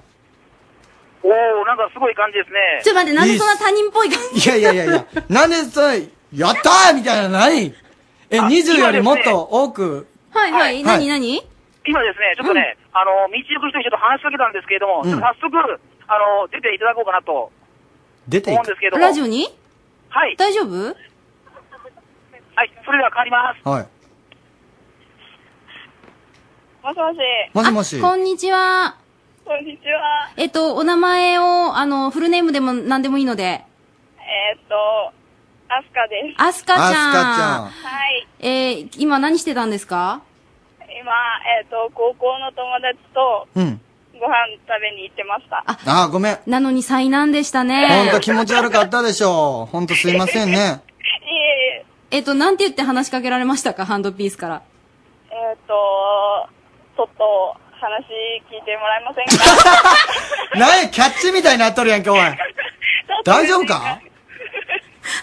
優しいですね、アスカさんね。ありがとうございます。それで止まってくれたなようあの、今ですね、ハンドピース、そのそこにいる、まあちょっとお二人ですけれども、そのコーナーがね、あの、できるかできないかの瀬戸際なんですけれども、メールを送っていただけますでしょうはかい、ぜひ。ああ、よろしくね。これでまた二人ゲットじゃないですか。今、お友達が何て言うかわからな い。 そうか、そうか、そうか。そうそうそうそう。あれ、この調子でハンドピース、ハンドピースさんにちょっと変わってもらっていいですかはい。はい、どうも、この調子でね、ほんとね、頑張っていこうかな、いう感じです。はい、お願いします。これからも頑張ってください。頑張って、あと10通違う、8通かな頑張ってねはーい。続きましてのコーナーは、リンクアップトッシーの恋のキャムネット女子寮イエーイここは恋のキャムネット女子寮私が寮長のリンクアップトッシーです今宵も寮生たちの恋バナ盛りだくさんでお送りしますこんばんはこんばんはなんか偉い今日声が遠かった で元気いやいやそんなささやかれ てもさあ皆さん先週ですね、はいえーメール祭りということで、はえいーメールをいっぱい読ませてもらいまして、はいえー反響が来ておりますよおえ読みたくないんですけど読みます じゃあ読みたくない内容が1個あるんよあ、そうですか聞けばわかりますはいまず1つ岡山市、えー22歳大学生ラジオネーム、えーこんにちはわさんはい皆さんこんばんはこんばんは私も恋キャムが一番好きです頑張ってくださいっていうね読んだじゃないですか先週嬉しいありがとうございますのねあっくんさんでしたかね、うんはいそれを受けてということでねありがとうございますありがとうございますえーそして岡山県ラジオネーム、えー扇風機さんありがとうございます、トッシーさん恋キャムメンバーさんこんばんはこんばんはホームページブログで一校に一目惚れしましたもっと写真を載せてほしいですっていうねこれ読みたくなかったんですけどね、えーじゃあでも嬉しいですよ、うんすごあの、レイディオキャムネット丸の内の、えーブログがあるんですけども、えーそれに、あの、最近は、恋キャムのメンバーも載せてます。で、先週のバージョン載せましたね。三三人のね。はいえー左が多分一個。はいで、真ん中が京極。で、右がミッキー。はいえあのね、僕的にはね、確かに写りは良かったです。ミッキーの写りも良かったんだけど、 あの、あの子が一番よう写ってたな。一個がな。褒めてました。あれこの子モデルみたいになってるが。そうなんよじあ。ゃあ、俺が撮ったじゃん、あれ。はい。俺が撮った時に、ものすげえように撮れたなと思ったんよ。私が横にいたのも良かったね。そうやな。やっぱり引き立つよね。うん。うん。で、このメールですよ。すごいびっくりした。やばいね。今度隠しドラマあの、扇風機さん、間違いですよ。え、勘違いですから。ちゃった。ええもっと写真を載せてほしいですっていうことでね。ええ載せません。まあでもいい写真を撮れるように何回かね、撮り直しをしたりして。あの載せないことはないいいのにね。載せるあ、載せますかあ載せます夢かをじゃあ楽しみにしといてください夢を。あの、一応ね、あの、今日のメンバーの写真も載せたいと思いますので、はい、今日は誰が来てるのかなえーっと、新しくカフェでバイトを始めました。大学生のターです。はい、よろしく。そして夏休み中の遊びの計画を頑張って立てています。大学生の秋です。はい、久しぶりね、秋。はい、はい久しぶり。はい。さっき、リンクアップの二人が、愛してるよって、ささけ、ささやき合ってました。はい、噛みました。はい、次。はい、最後です。よろしくはい、もう帰ってください、今日。やだはい、そして最後。佐々木っておったっけ佐々木。えー、夏バテしたなぁと思いながら3食もりもり食べてます。大学4回生、夏バテって何ですかミッキーです。はい、今日はこの4人でお話ししたいと思います。よろしくお願いします。あのね、順番いつも変えるかも。俺、 あの、京極最後のがええと思うわ。締まりがあのな、後がかわいそうだよ。あミッキーがものすげえかわいそう だよ。今日もおもろいこと言うとんで。な京極さんの処理からのなんで、もう、上がりしろが。なんか、ねえもんな。う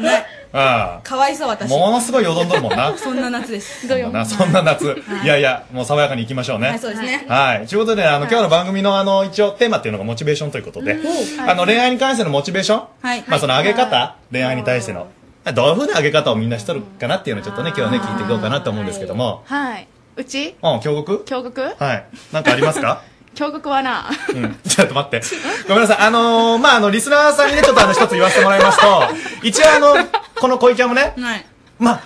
やばいたくないんです けど、一応リハーサルっていうのをするんですね、一応ね。ええ。あの、番組が始まる前に、あの、4人、まあ、メンバー集まって、一応お話、こういうことを軽くしますよっていう話をするんですけど、えー今、京極のキャラは初めて見たね。びっくりしましたね。ええ、こんな感じでリハーサル喋ってなかったのにな。なんで君は本番と同じようにしないの誰に向けてそれやってるわけあははじゃない。本当に。はい普通にどうぞ。あーうちはな、うん、うち言うたことねえじゃん。 あまあまあいいです。はい、どうぞ。あうち結構プレゼントあげるの好きやから、うんそのでプレゼントあげた後にに、うんどんな顔するかなどんなこと言うかなって想像しながら妄想しながらあのほんまにあのこの人にが喜ぶためのものをむっちゃいろんな店とか行ったりして探しまくるんすようん。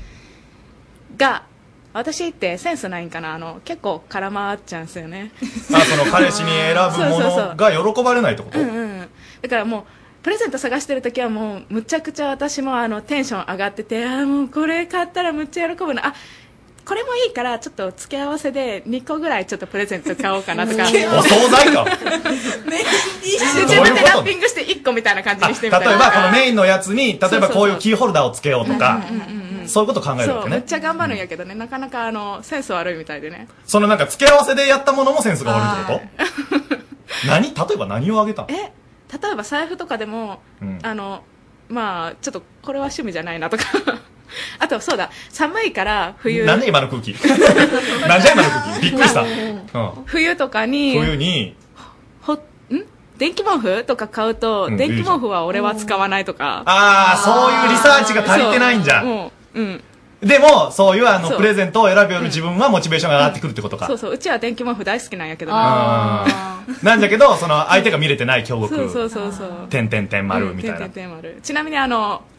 はあの恥ずかしい話トッシーさんの誕生日にもねプレゼントあげたんやけどトッシーさあーんすでに持ってるっつうね何あげたん何あげたんう。そう。なんかね、うん俺がねん、トイストーリーが好きだっていう話をしてたらはははははねいうん、そのグッズをくれたんですよ。うんうんグッズ、まあグッズっていうか、あの、ポストカード。はい、いいじゃないですか。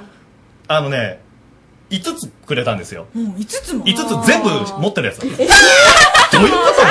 よもうほんまに何種類もあるんですよすげえ探したの数十種類あってん、そのうち5枚全部俺持ってるやつなんですすごい、シンクロ率半端ないですね。いや、さそれを、なんだろう、相性が合うというのか、気が合う気が合う合うというのか合わないというのかがわからんけど、合うんじゃないですかちなみにその時に言わんくてミックシーのトッシーさんのブログ見てすでに持ってるっていうことを書いてこう一人でへこみましたそうそうそう、俺も直接伝えずに、あの、日記越しにこれ持っとるって言ったんよはいはいはいはい。逆に傷つきますね、そっちの方うんでも、教育的にはそういう、あへの、こみま彼し氏たとかに、えー、物を選んであげてるっていう時が、すごい妄想ができて嬉しい。そうそうそうモチベーションが上がる。ねまあ、彼氏に限らず友達とかでもねあそう、そんなもんかいね。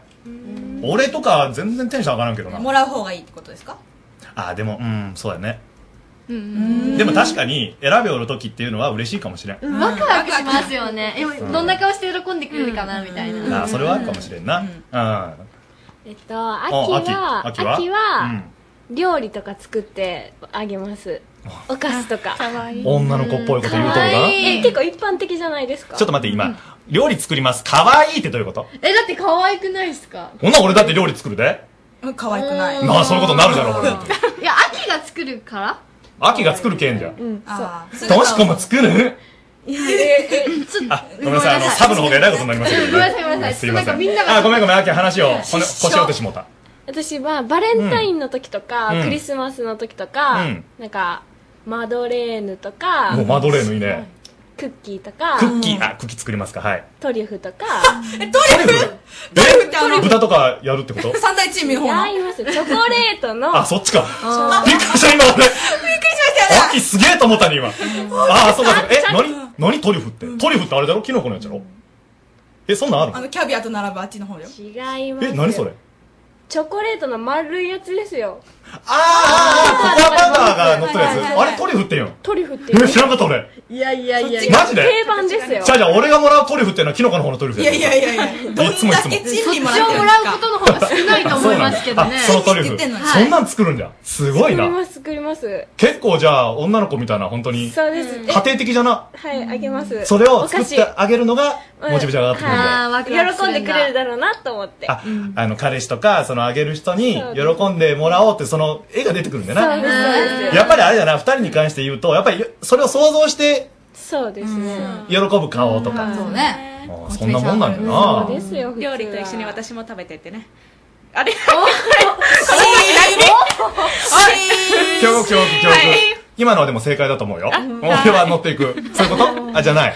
あそういうことあそういうことね。はうん食べられたということでね。ごちそうさまでしたあ、なんか、ミキあるえーミッキーは、まあ、自分がそのサプライズをね、うんするのが好きなんですよあ自分がね男女関係なく自分が相手をびっくりさせるのが好きで、うんだからそういう時ってこう相手のモチベーションを上げようとする方じゃないですか、うん自分が上げてもらうっていうよりも、うんでもある時上げてもらうことがあって、あの仲いい友達が大学にいるんですけど、うんそのいつもいるメンバーが企ててくれた誕生日じゃない1ヶ月前ぐらいにただ何でもないカラオケの日を誕生日会にしてくれてでうん私はカラオケをするつもりで普通に歌を歌ったりとかしてたんですけど、彼をサプライズで内緒で企ててくれて呼んでカラオケのとこにでドカーンってくるからえー、ってなるじゃないですか、でめっちゃモチベーションがありましたあ、サプライズをされてモチベーション上がる。はだけどミッキーはどっちかというとしてあげて、はいモチベーション上げてもらう方なんだけどはい、私がモチベーション上がった時はサプライズをされた時ってことか。そうですねさすがに1ヶ月だったら気づかんな。全然気づかなくてしかも、うんなんか花束とか生まれて初めてもらったので花束もらったん。ドワーってもうめっちゃ彼氏からはいモチベーションが優しい。なんかヒガンバナもらったん。違いますバラですバラバラもらったんラいいないつそれいつすごいいやでも誕生日の1ヶ月前ですや、いつよ。いつの誕生日それ。最近えー、すげえ、バラもらったんすげえかっこええ、えそれはね、加えて出てきた子。いやいやお、ない違違うの違う違う違う違う違う違う違う違う宝宝宝東京しかあそうなん違うんだよ。それ嬉しいな。嬉しかったですだからモチベーション上がった時だなはい軽く泣きそうになりましたあ、そうなんじゃ。はまあい嬉しいな。そうなんだそういうサプライズは嬉しいね。ははいい、えーっとですねタターは、ワーうんえーまあ、彼氏がいつもバイト頑張ってるんで、うん帰ってきた時に喜んでもらえるように、うんえーあのーリングを折り紙で作って輪っかですんどねういうことあのー折り紙でこうハサミで切あリングのっ作っててこう飾り付けの輪っかを作り、七夕でうん後ろが白の広告うんを貼り合わせてすっごい大きい紙を作ってで天井からその紙を垂れ下げて天井から。お疲れ様、ハートって書いて、彼氏が玄関開けた途端にその張り紙がドーンって天井から下がる感じにして飾り付けました。 それ、いつの話え小学校とかのー、話いやいやいやいや、えー、1ヶ月前 ぐらい。マジかよ 小学生みたいなことするな。かわいいな。いや、でも、それ彼氏どうなるのめっちゃ喜んでましたよ。で、それで、いい子いい子みたいな感じでやってくれて、で、わあ、そんなーこいみとたすいるんだ。。な。しますよ。広告の裏を貼り合わせて それさない。ええ年なんだけどさ、もう買いに行ったら絵が大きいがよし。えー、でもなんかその時思いついたんですよ。だから思いついたら即す、即ああ言えなかった即実行するのがあのターあンー、ターの絵とかなんじゃん。思いついたらすぐ行動ですからね、私は。いやでもそれはその気持ちはすごいよやっぱりあのねえお疲れ様っていう気持ちを今あるもので作って玄関開けたら「お疲れ様って大きい紙で書いてあったけどそのペンの文字は細いんだろそう、ボボールペンで書いてたんで、ボールペンで見えないなんか見えなくて、なんか写真撮ってくれようとしたんですけど、携帯で。でもなんか撮っても、なんかボールペンで文字が細すぎて映らないみたそいりな。ゃそうだろうなかわいそういやでもそれはね彼氏が嬉しかったと思うよやっぱり多分気持ちがやっぱ伝わったと思うから、ねいやうん嬉しいです気持ちが大ね切本当そう本当気持ちが大切なんで、ということでねあのこの番組で最後にね声の格言っていうのを言うじゃないですか、はいこの声の格言をみリスナーの皆さんからちょっと募集しようかと思いましていいな、はい、気になるね、みんな。そうリスナーの皆ん。さんから恋の格言を募集すると、で皆さんが恋愛で経験したことを格言にして送ってもらうと、はいい、いうことなんで、い、まあいろいろ送ってくださいその他あの恋キャムに関してのお話も言ってくれればと思います、はいえーレイディオキャムネット丸の内のホームページリンクアップ投資の恋のキャムネットのメールフォームからパソコンからでも携帯からでも OK ですさあそれでは恋の格言今日は、ミッキはいーお願いします有島武夫曰く愛の表現は惜しみなく与えるだろうしかし愛の本体は惜しみなく奪うものだ以上、リンクアップとしーの恋のキャムネット女子寮でした。おやすみ。おやすみなさーい恋のキャムネット女子寮に、えーメールをいただいております津山市のラジオネーム大きな学生さんありがとうございますありがとうございます僕の彼女へのモチベーションの上げ方は出かける前に筋トレをすることです マジっすかみんなに言うと変だと言われるんですがなんだかテンションが上がりますぜひやってみてくださいということでどうなんですかこれちょっとうん女子的にはよくわからないいえ男子的にも分からないですよ何しに行くねんっていう話ですよねまああ別るでにしスょうポねーツするつもりじゃないんですよ筋トレをしなきゃいけない何かがあるん強でいしょとこうねろを見せたいんですかねねう んそういうわけで、えーこんなご意見もおなる待ほどちしておりますインディーズチャンネル世の中には皆さんの知らないたくさんのインディーズで頑張っている人がいます。そんなインディーズで頑張っている人を紹介します。今日紹介するのはブラッドというアーティストなんですけども、プロデューサー思考を持ったミュージシャンによるアート集団。ちょっと難しいことなんですけども難しいねとりあえすずごそう独特な世界観を追求するということなんですけども、はいあのーなんとね海外ですごい活躍してるんですよこの情報によりますとね、15回のライブを行い合計1万枚の CD を完売したり海外でうんライブを希望する署名運動がカリフォルニア州で起こったりはいその他世界各国の雑誌に特集が掲載されたりしているそうなんですそんなワールドワイドなバンドブラッドで「I Remember You」です永遠に繰り返す悲劇重ねる暗い空に行く線の星こんな僕をそっと包んで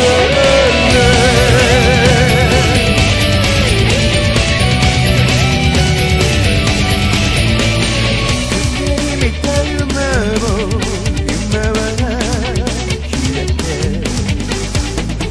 二人感じた風も今では変わってこんなように聞こえたのに溢れ出して涙のような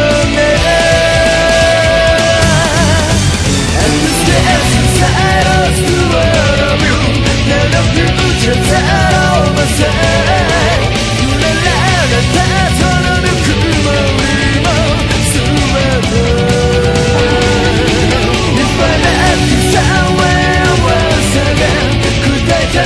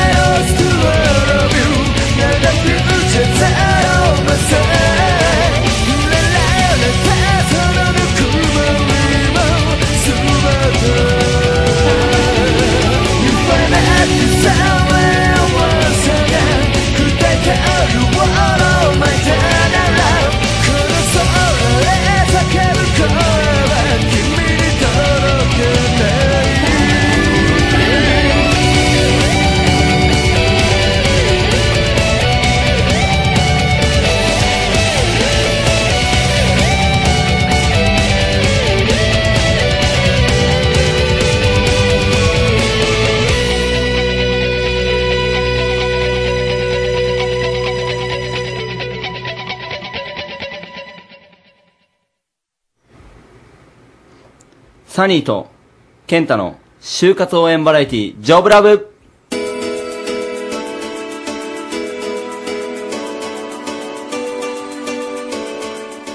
祭りの季節になってきました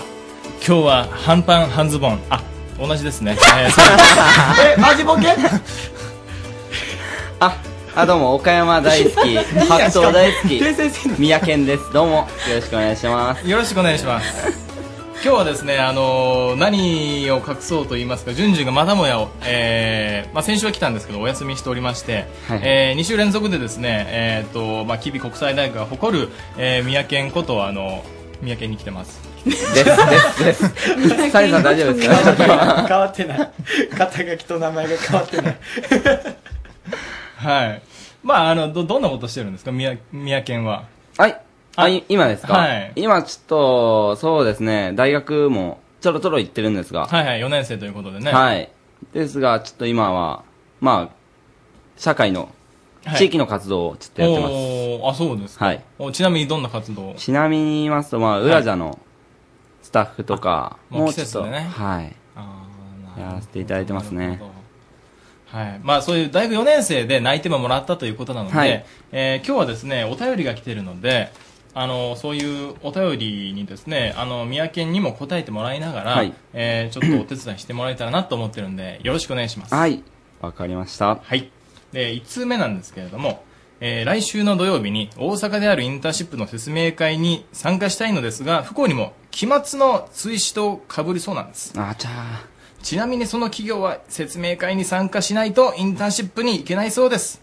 単位習得の大切さなのも分かってますが、僕は就職希望なので、インターンシップが今年の最後、最初で最後なのです。サニーさん、ジュンジュンさんならこういう時どうしますかと、えー、ゆうすけさんから来てもらいましたあー、はいそうですね、はい単位確かに大事ですよね、はいやっぱり大学生で単位取らないと卒業できないっていうのもありますしですよねでもそのもし行きたい企業のインターンシップであれば、僕は行く価値はあるのかなというふうに思ってますねその単位を捨ててでもそうですねそこで、まあ、まだあの挽回できる 状況であれあばー僕は行ってもいいのかなでもその一一日のインターンとかってほうほうほういうのもよくあるじゃないですかうんうまあああいうのは結構まあ説明だけもらって、はいはいはいそれでっていう後がないと思うんでうんそこは微微妙なところなんですけどああ確かにねはい結構ね1日だけのインターンシップとかだとねやっぱ会社説明が多かったりするんで就職の時にね説明受ければ十分だったりするかもしれませんけどそうですねうんそういう説明会があるんで、もし行けないようであれば、そういう説明会も行ったりとか、あとは OB 訪問とか会社訪問っていうのをうん、ちょっと勇気いるんですけど、はいまあ、自分で電話でアポを取ってみたりしすると、お企業の方も、おーこいつやる気あるんじゃないかなっていうふうに思っていただけるので、あやってみてもいいと思いますね。あなるほどじゃあまあインターンシップに参加しなくてもその企業の OB とかの訪問で、それをフォローできるんじゃないかっていうことですよねあやあ、っぱりそうです、そうです。はい。うん僕なんかもあの、まあ、やっぱりね、そのどちらもね、なんかその、まあ、期末も大事ですし、まあ、インターンシップの説明会も大事なんで、うんどちらかね、頼んでもいけそうな感じしますけどね、なんかねああ、そうですね。うん僕の一生がかかってるんですと。ね、そそうんですねなことを言えばなんとかなりそうな気がしますけどね。はい。はい。でもう一つ、あの、来てまして、えーっと、これ、某社採用担当者さんから来てます。はい。えーこんにちは。私は某社で採用担当をやっております。担当者として言いたいことがあります。はい。履歴書の書き方です。就職指導を、えーされている大学とそうでない大学でかなり差があるように感じてます。記載すべきことが書かれていないのはまだ可愛いもので、中には修正テープを使用している履歴書もあります。まだこの番組では履歴書について一度も触れられてないと思いますので、一度取り上げていただければと思いますというふうに来ております。はい。すごい。ねえ。あの、結構ね、履歴書の書き方とか僕もよく聞かれるんですけど、はいあの、学校指定のものを使った方がいいんですかとかね。あうんあ、はいや全然関係ないよって言うんですけど、い。ね ですね。どうですかあの、宮県は、なんかその、履歴書とかで、こういう失敗をしたとか、そういうのありますかああ、失敗は結構ありますよ。そほの、なんか何度もやるんですけど、同じところでまた間違えたりとか、ああ、ね、あの、ま結構あ、ありますね青春でね。でもその時に修正テープを使うのは、すごい、あの、禁止っていうか、よく言われるんで、はいはいはい僕はそこは使わずに、まあ何枚も何枚も書き直したんですけど、おーあと失敗といえば、もうすぐ締め切りがしまあ迫ってたんで、書いてすぐ出したんですよ。ほうほうほうほう。でもその後に気づいたのが、コピーしとけば、その面接対策にもなったなーっていうふうになるほど。ありましたね。結構会社によって書く内容が違ってるから、あそうの、例えば A 社に何書いたかっていうのを忘れ、忘れて、そうなんですよ。ねえ言ってることがね、全然見当違いのこと言ったりとそかうね。です、そうです。結構面接の際に履歴書を使われる企業の方多いんで、はいはいはいはいはい。大事だと思います。ああ、はなるほどね。どうですかあと、その、こういう、また、まあ、あの、こういう欄でこんな工夫をしてたとかありますかい。あーもしあればなんですけど、はい僕が一番書きにくかったのが趣味特技の欄ですね。ほうほうほうほう。なんか自分で、お俺はこんなにできるんだぞっていうのを、はい。なんか出していいのかっていうのを、すごい迷ったんで、書きづらかったんですけほど、うほうほうほうほうちょっと考えを変えてみて、はい。面白くっていうか、はい。こう、企業の方が突っ込みやすいようなはい。ことをほう、そこに書いてましたね。ほうほうほうほう。はい。ちなみに三宅はどんなことを僕は、あの、高校時代ちょっと造園を勉強してたんで、はい。趣味で造園やってますっていうあーことを履歴書に書いたんですけど、まあ、あまり、うん実際はまあ少しちょっとやってたぐらいですかね。それ嘘つきじゃないの あの大丈夫それ。いえ、やってたことはやってたんで。 まあ、物は言いようだよね。まあそうだね。うん確かに。もうガーデニングって言われたらね、まあ、普通かなと思うけど、なあ造園って言われたら何やってんだみたいなね。はい。そうです。なるほどね。えーあと、どうですかその、未歴書に書いてることで、企業の人事からこんなこと言われたとかありますか、ああ、あのー僕は、まあ、野球をすごいずっとやってたんで、はいちょっと自分では意識してなかったんですけど、はい面接の際に、君、はいはい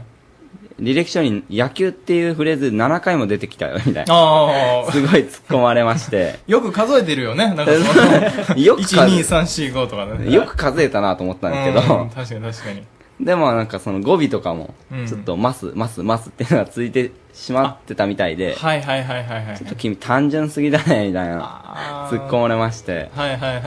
は。はいいすかさずね、僕野球部ですからって、あの、どういうことですいかやいや冗談です。 はい。なるほどね。まあでもね、やっぱり語尾とか大切ですよね。はい。うんここは大事だと思います、本当に。なるほど、なるほど。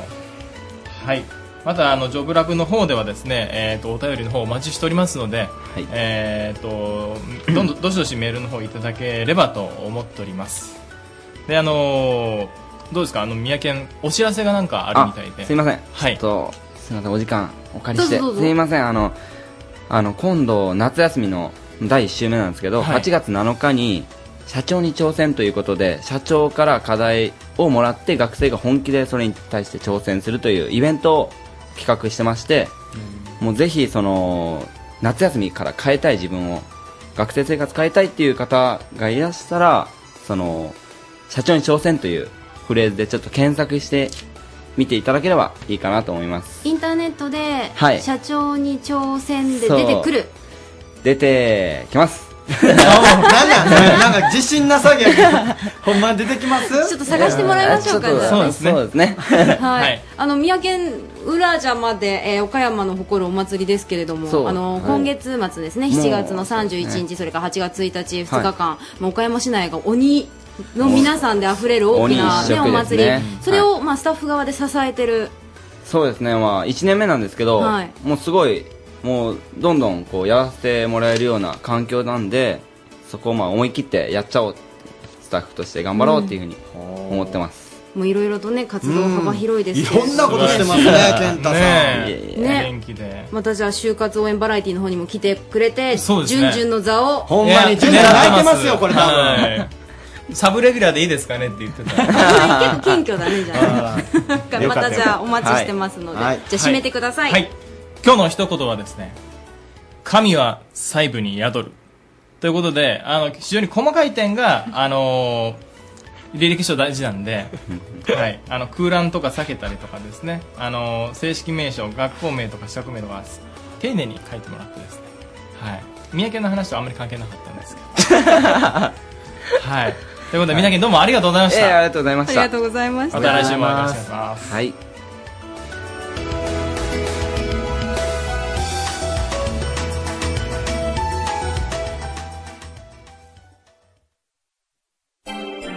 Radio Cabinet. カカロストリート X!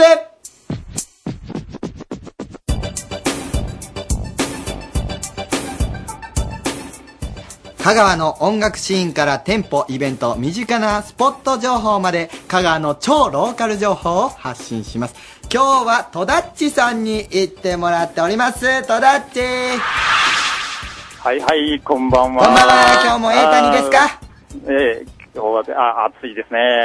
本当噛にみ合ってないですけれ ども、よろしくお願いします。大丈夫はい、です。よろしくお願いします。ええーもうちょ、もう夏祭りで始まって浴衣がこうね、あの、季節に合う時期になってきたんですが、そんな、こう、今日はですね、浴衣に合うですね、話題を、はい。えーいいですね。面白い方を捕まえてまいりましたので、はいえーいろいろお話を聞きたいと思います。はーい。ご紹介の方、お願いします。あ、こんばんは。あの、香川県の西の八社の観音寺市で水引き飾りを作っております、あの、結納センター土田と申します。水一水引きそうですね、水引きというね、なかなかピンとこないとね、ああのーの聞いてること、なんか、あれですよね、あの、あ、うまく言えない けど、えっと、結婚式とかで、あのそう私、結婚式おのあの金をこう包んで、そうそうあーあれにつあいれてについてあのる、紐のね、こうくるくる、ま、リボンみたい飾りのような、もううまく言えないのが3人集まっちゃったね、これ。ていうか、その、あの人に言ってもらいましょう。お願いしますそのゲストの人に言ってもらいましょう。水引きのちょっと説明をですね、はい、あの、していただきたいと思います。はい。そうですね、あの、先ほどおっしゃっていただきたように、あの、お金を入れる袋でよく、うんあの、使ってる飾りの紐なんですけれども、あれはあの、1センチぐらいの幅の和紙を小よりにして、それを表面をコーティングした、あの、紐になります。で、まあ、お金を包む袋以外にも、あの、日本古くから伝わるものとしては、あの、結婚約する時の、あの、結納飾りですね。それに使われてる素材になります。で、で実は、まあ、そういうのに使われているんですけども、まあ、最近、なかなか、こうですね、時代が変わってきてですね、あんまり、あの、若い人、水引きって言っても、多分皆さんピンとこない方も結構いらっしゃったんじゃないかと思うんですけど、そのブーケを、こう、現代風にアレンジして、こう、土田さんのところでなんかいろいろされてるみたいなんですけれども、そうですよね。はい、そうですね。あの、まあ、最近のか多くの方は、あの、しね、祝儀袋を手に取ってても、それが水引きで作ってるっていうのを知らない方が多いんですね。ですので、まあ、その水引きの魅力を少しでも伝えれるように、あの、私どもの方では、まずはあの、髪飾りとして、あの、あれ、現代風にアレンジして楽しんでいただこうとしております。あと、髪飾り以外にもなんかね、ウェディングで、今なんか目玉のお筋の商品があると聞いたんですけども、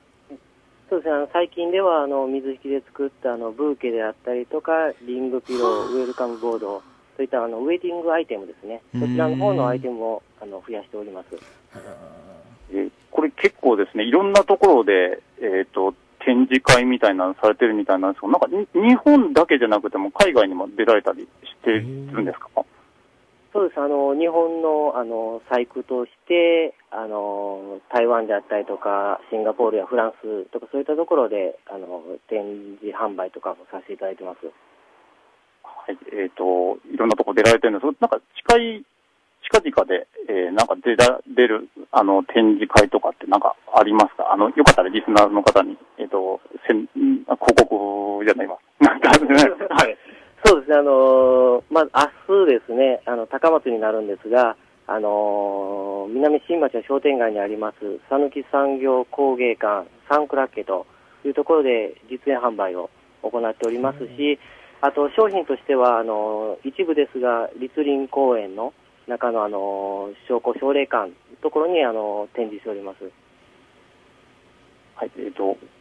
これ、水引を使って、土田さんもこれ、今後どうしていきたいとか、ありますかそうです、あの水引きを知らない方がやっぱり正直まだ多いので、まずその来た方に水引の存在を知ってもらって、あの、ずっとこれからも伝えていけるような、えーなっていけばと思っております。あのー、はーい。はい、ゆうこ はさーん。い。あ、ど、どうぞ。いいですかあの、水引って多分オーソドックスなものから最近すっごいおしゃれなものもいっぱい出てると思うんですけれどもへーはい、そんな中から多分いろいろ工夫をなさって髪飾りだったりだとか、多分ウェディングのものなんかにもしてると思うんですけど、なんか最近の流行りとか、こういうのが今人気ありますよとかありますえっ、と、それは素材としてですかね。うん、見た目でも何でもいいんですけど。あの、今までは水引って、その、小よりにしたものに直接色を塗ってたものが一般的だったんですが、最近はそういったひ、えー、小よりにしたものにうん、、ラメのコーティングをしたりとか、細い糸を巻いたりとか、い。そういうので、本当そういうのを含めますと、もう数百種類の水引が今ありますね。ほー、いやもう本当いや、正直ね、水引って言葉知らなかったんですけど、もう想像の世界でしかないんですけど、うん見てみたい。いや、あのね、あの、た私最近年頃なんで、あ の、何をア結ピールして婚式にるんごです祝か儀をね、持っていく機会が相当多いわけですよ。なので、もう本当にいろんなものを目にするんですけど、確かに、あの、こう、封筒についてるだけにしてはもったいないものが多あくーて。いや、それは思います、本当に。あの、本当にアクセサリーとしてだとか、はああと髪飾りにもぜひ使ってみたいなっていう、あの、すごく素敵なアイデアだと思います。すごいですよね。あの、実演販売、明日7月25日日曜日ですよね。うんはいもう一度場所だけ教えてもらってもいいですかはい、あの、高松市の、あの、南新町の商店街ですね。はいあの、長い商店街になるんですけれども、はいそちらにあります、さぬき産業工芸館、サンクラッケ、というあの、香川県の特産品を集めてるお店になるんですが、はい。そちらの方の、え私は11時から夜の7時まで、実演販売を、はい。どのぐらい行っての数ができるもんなんですかいや、あの、その時には作る工程を一部ご覧いただく、一つやっぱり完成するとなると、ちょっとかなりの時間がかかりますので。ですよね全部手作りですかっていうことは。そうですね、はすい。ごい。ちなみにおいくらぐらいえ、あの、普段使えるね、数百円のものから、婚礼用あーそのんなんもあるすね何万もするようなものとか、多数、そううですかん、ご用意しておりますし、あと、お客様のご要望に応じてのオーダーメイドもお受けしております。そうですか。へーあの、多分幅広くいろいろとあの、工夫次第でね、本当にあの、ななんていうんですか、広がりを感じますので、ぜひまたあの、教えてください。いあろいろありがととうござい。はい。あさっきに気づいて商売したかったな、これ。まあ、あの、そんなこと言ってますので、もしかしたら、あの、うちの高谷が押しかけるかもしれませんが、どうぞよろしくお願いします。確かにそうですよね。はい、あの、戸田っち。はいはい。あの、どうもありがとうございましいいた。あの、これ、写真をですね、うん撮って、これブログとかに。ああ僕それ言おうと思ってたんですよ。ああ、はい。お願いします。さっき、まあの、原品をですね、はいあの、持ってきて、持ってらっしゃったんで、ははいい。あの、それを撮ってブログの方にアップしたいと思ぜいひおますので。願いします。ブまたご覧になロってグくのださい方で、じゃあ、リスナーの皆さんチェックしてみてください。香川ストリート X でした。戸田っちありがとう。アットマーク RSK.CO.JP 一曲いきましょう。えー、河合つねおさんですね、えー本当に好きなものを見つけられたら大丈夫。見つかるまでいろいろ試してみたらいいと思います。この年になってもまだまだやりたいこといっぱいあります。おっさんになったら気が楽ちんです。若い人たちは窮屈そうでちょっとかわいそうだなと思います。ということで、河合つねおさんからいただきました。スローダウン。 Slow down, slow down, slow down. Ooh, slow down. 日は昇り、日は沈み、ただそれだけを繰り返し。今ここに立ち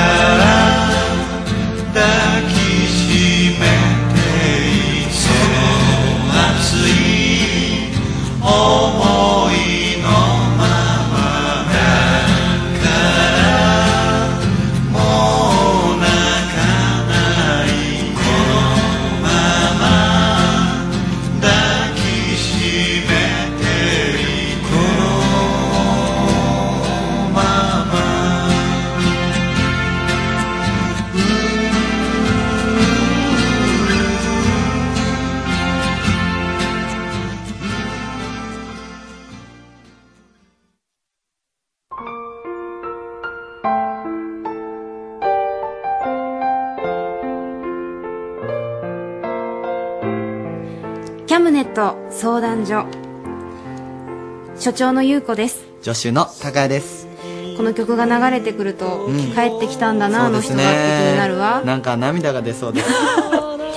さあリスナーの皆さんのくだらない悩みに答えていくこのコーナー、いやいやいやいやリスナーの方を下げすむのはやめましょう失礼しましたえーうん素朴なお悩みにお答えするこのコーナー、今日はちょっと真面目なおそうな悩んですみなよのねね今日はえっ、とラジオネーム、えー建築家志望さんからなんですけども大学に入ったはいいのですがやる気が出ません期末試験も本気になれませんしかも本気になれなくてもそれなりにできてしまうのです僕は三角形の面積を求めるために大学に入ったわけではありませんちゃんと建築の勉強がしたいのですやる気の出ないこの大学生活はどうやったら変えられるのでしょうかということなんですけうどーんちょっとひねくれ者ちゃんな気がするわ、ちょっとできちゃうっていうところがね カチンときてるのねカチンと来ちゃうとこ同じ大学生としてありますけ高ど谷君ね必死でレポート書いてる僕として はね頑張ってね、はいえー、プー太郎さんからメールをいただきました、うん多分僕が思うにモチベーションが上がる時っていうのは、はい何かしてる時、うんモチベーションが下がる時は何にもしてない時、うんうんうん嫌なことでも何かやることがあるっていうことはいいんじゃないかと思うというかなり深い、ちなみに今日のキャムネット、はいこのレディキャム、い若干テンションとモチベーションを混同しているところがありますけれどもそそうこですはねちょっと確かにちょっと違うところがありますよね優しくお願いします。さあ、ということで、これはでもどうなのかしら医科大学、川崎医科大学的教授そう的でなすね感じでいけるのかしら、これ。もう医学的な内容では全くないですからねどうなんでしょ大うか月教授。ワン、ツー、ワン、ツ何こー、れサン。僕がやる気を見せたなワンらツーワンツ、ー君は笑顔で受け止所長所長め所長て、さあ行け、モチベーション、新しい未来へ。今日のモチベーションの歌でした。 ありがとうございますえっとですね、今日の、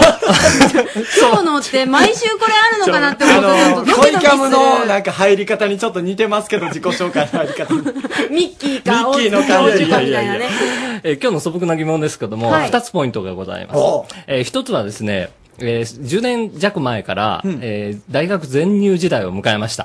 えーあーすなわち、18歳人口より大学定員人口が大きいので、うん要するに地方であれ、何であれ、選ばなければ全員大学に入れるという時代になってきました。大大学のコマーシャルも増えましたもんねそうそう。はい。そうすると、文科省が何を考えてるかというと、結局、全員が入っちゃうわけになるから、うんうんえーちょっと昔の高校教育と同じことを、もう大学でやるしか仕方ないと。だから、生活指導があったり、担任がいたり とか、いろんなことが今、じ現実的に起こってるんです。で、昔大学でやってた、えー職能訓練であるとか、職職業の技術をつける訓練であるとか、はそういったものは、大学院の修士課程でやってくださいと。うーんいうのが、えー文科省もほとんどそういう教育の方針になってます。だから、あなたは三角形の面積を勉強させざる、さささささせざるを得ないということになってるわけです。だけど、まあそれは一つの問題ですよね。はいだから、はいあの今回のお問い合わせの中にあったうん一つの問題っていうのはそういうハード側というか、えーシステム側の問題もあります。だけど、君自身も、やっぱり扉は叩かないと開かない。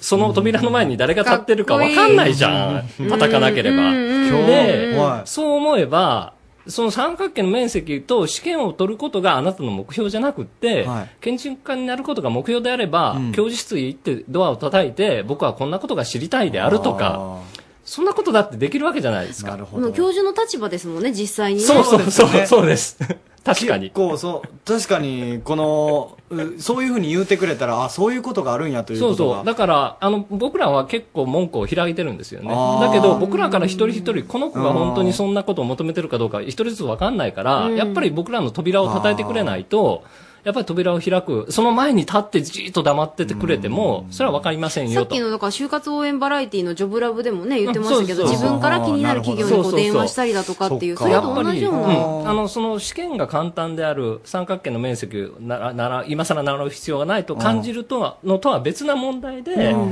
やっぱり、自分が求めるものになるほどなアンテナを広げて、かつアプローチしていくっていう姿勢が、そこからモチベーションが、僕がやる気を見せたなら、さっきまで、さっきまで真面目やったのに。これがこの私たちギャッのプモチベーションを下げるっていういやいやいやいやいややんなことはないですは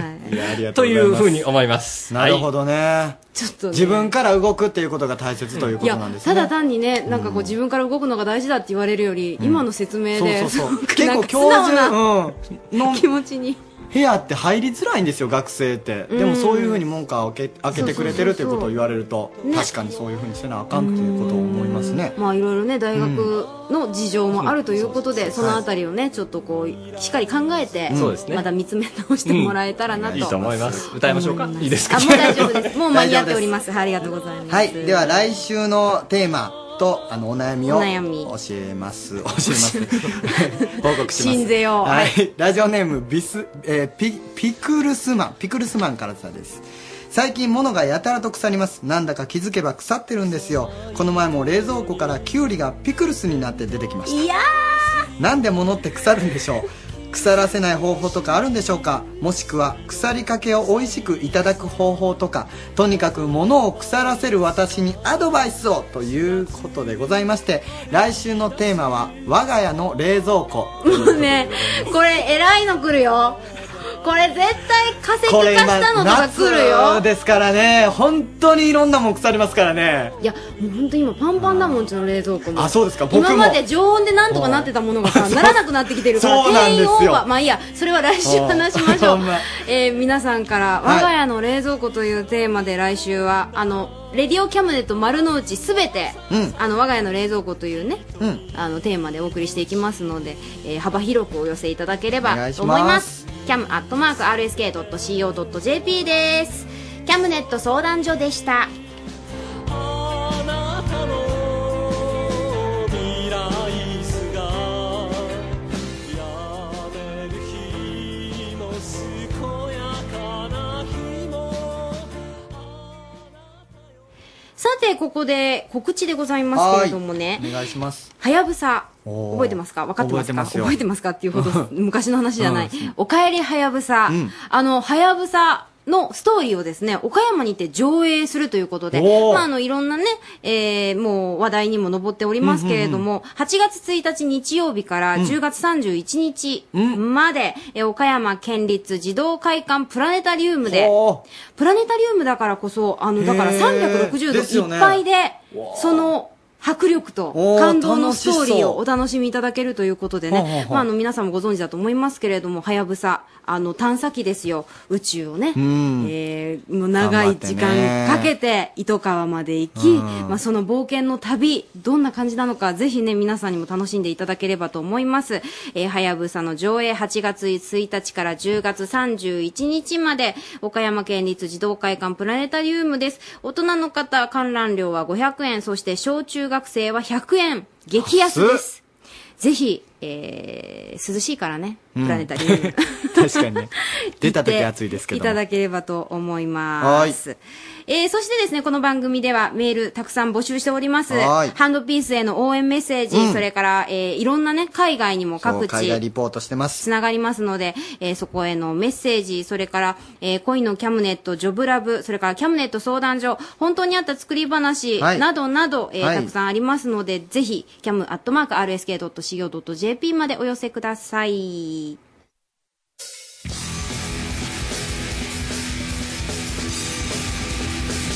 ハンドピースのリスナー獲得計画です。30通集まったんでしょうかハンドピースはい、どうも、ハンドピース、川村和樹です。超頑張った結果発表させてもらいますよ。 ちょっとなんかさ、ハンドピースよりなんで高谷くんの方がテンションだっ高いのかっていてう、。これだって、今後の企画の進め方とかもありますからね。これハンドピースがもし30通集まらなかった場合。今日今日ねうん。うんこれ、打ち切りになるわけですから、僕言うとったから責任があるじゃないですか。で、川そうな村んでくすん、よ川村くん。はいはい。手応えはあった手応えは、ぼちぼちあるような感じで。もう何そんな不安にさせるようなことによしじゃあちょっともうはい。じゃあ見せてください。えっ、ー、と、今日で37通でございます。え今日だけで今日だけですごいいったじゃんいったじゃん計60通でございます。もう6はいってるじゃないですか。ていうかちょっと待って。逆にさ、なんでこれを今までせんかったんえ、なんとなく。 いや、なんとなくじゃないやん。まおかあ、あの、たくさんね、いただいたメッセージの中かはら、いいくつかご紹介しましょうね。はいお願いしえまーすハンドピース、リスナー獲得計画さんへ、うんえー今日メールが30中、かわいい。 30通来ないとやばいんですよね。とりあえず、いつメールしときます。エビデンのアンさんからです。そんな感じなんはい。えー、ありがとうございます。いいんだ。とりあえずとかでもタええんクやチャソさんも応援メール送ります。ハンドピース目指せ10分番組。おーそれから、フェネックさんも、ハンドピースさん、今まで真面目にやってたのかやってなかったのか分かりませんが、やればできるんですね。ほんまそうよ。やればできるんやん。ちょっともう来週でケリつけてもてよ。え、どういうことだから、もう来週でもう100通集めてくれませんあと何え、通だ来週行けますかねだってあ、松田。だ ちょっと待って、松田くん聞こあ、どうもお疲れ様です。ちょっとさそうです。逆に今日37通も来たことにびっくりしすぎたというのと、あと今までなんでこんだけ頑張ってないんかっていう怒りがあるんよ。あ、そういうことですか。ということで、もう来週までに100人分集めてください。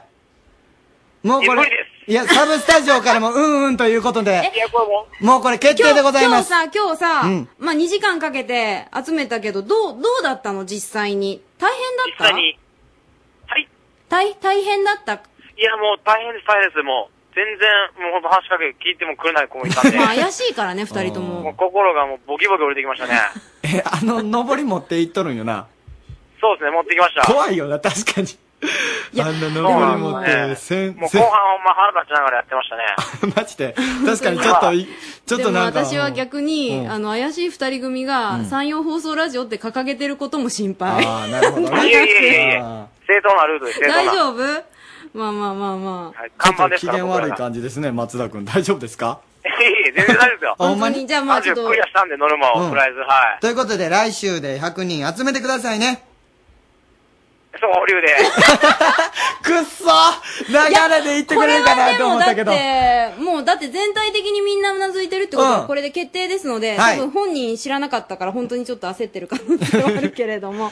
頑張ってください。ね。ということで、今週の目標は達成でございます。おめでとうよかったですねイエーイって言ってる割にはやっぱ勘なんだね。ああ、よかった。 やったねじゃないんだ よそうやね。確かにやったねの雰囲気でしたけども。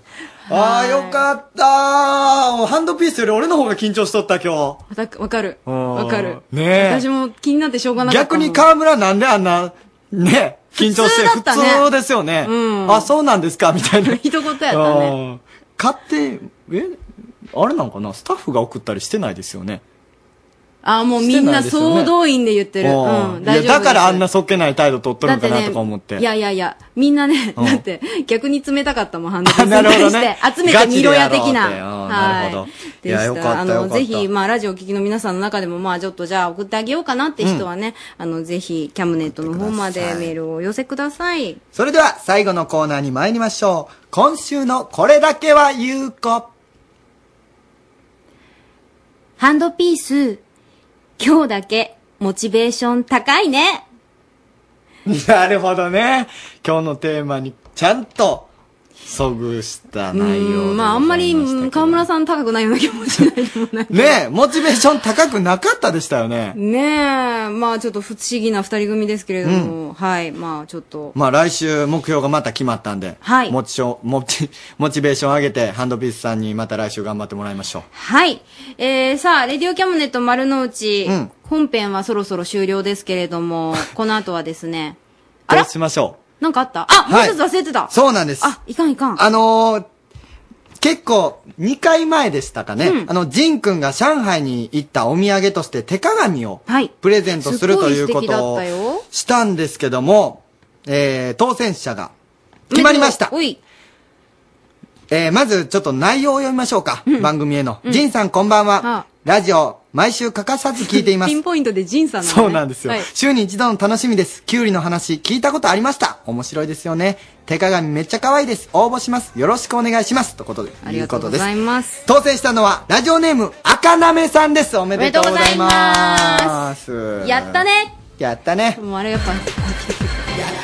まさか 一応これこうでいう終わると時いうことにねあるとまあまあまあいいかなやったねまあそういうわけでですね、えー、レディオキャムネット丸の内、またプレゼントあるといいよね。そうですよね、、はいろいろ。そしてですね、モバイル版この後収録します。えっ、と、皆さんの携帯電話で、えー、日曜日か月曜日ぐらいからかな、うんえーまた、あのーえっ、と、ダウンロードしてそう楽しんでいただけます面ので、白いんですよこえーモバイル版でもお楽しみください。はい、今週お送りしました。リンクアップ高谷と、安井優子でした。ありがとうございました。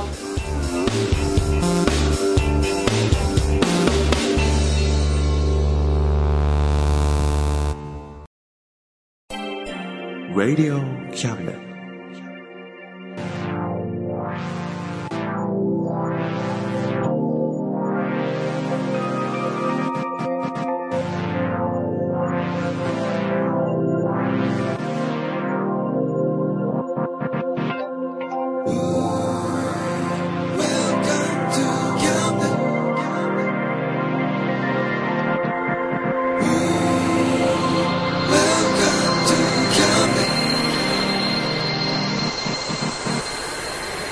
We can listen, we can see you. Don't you know, baby, you've got too many choices.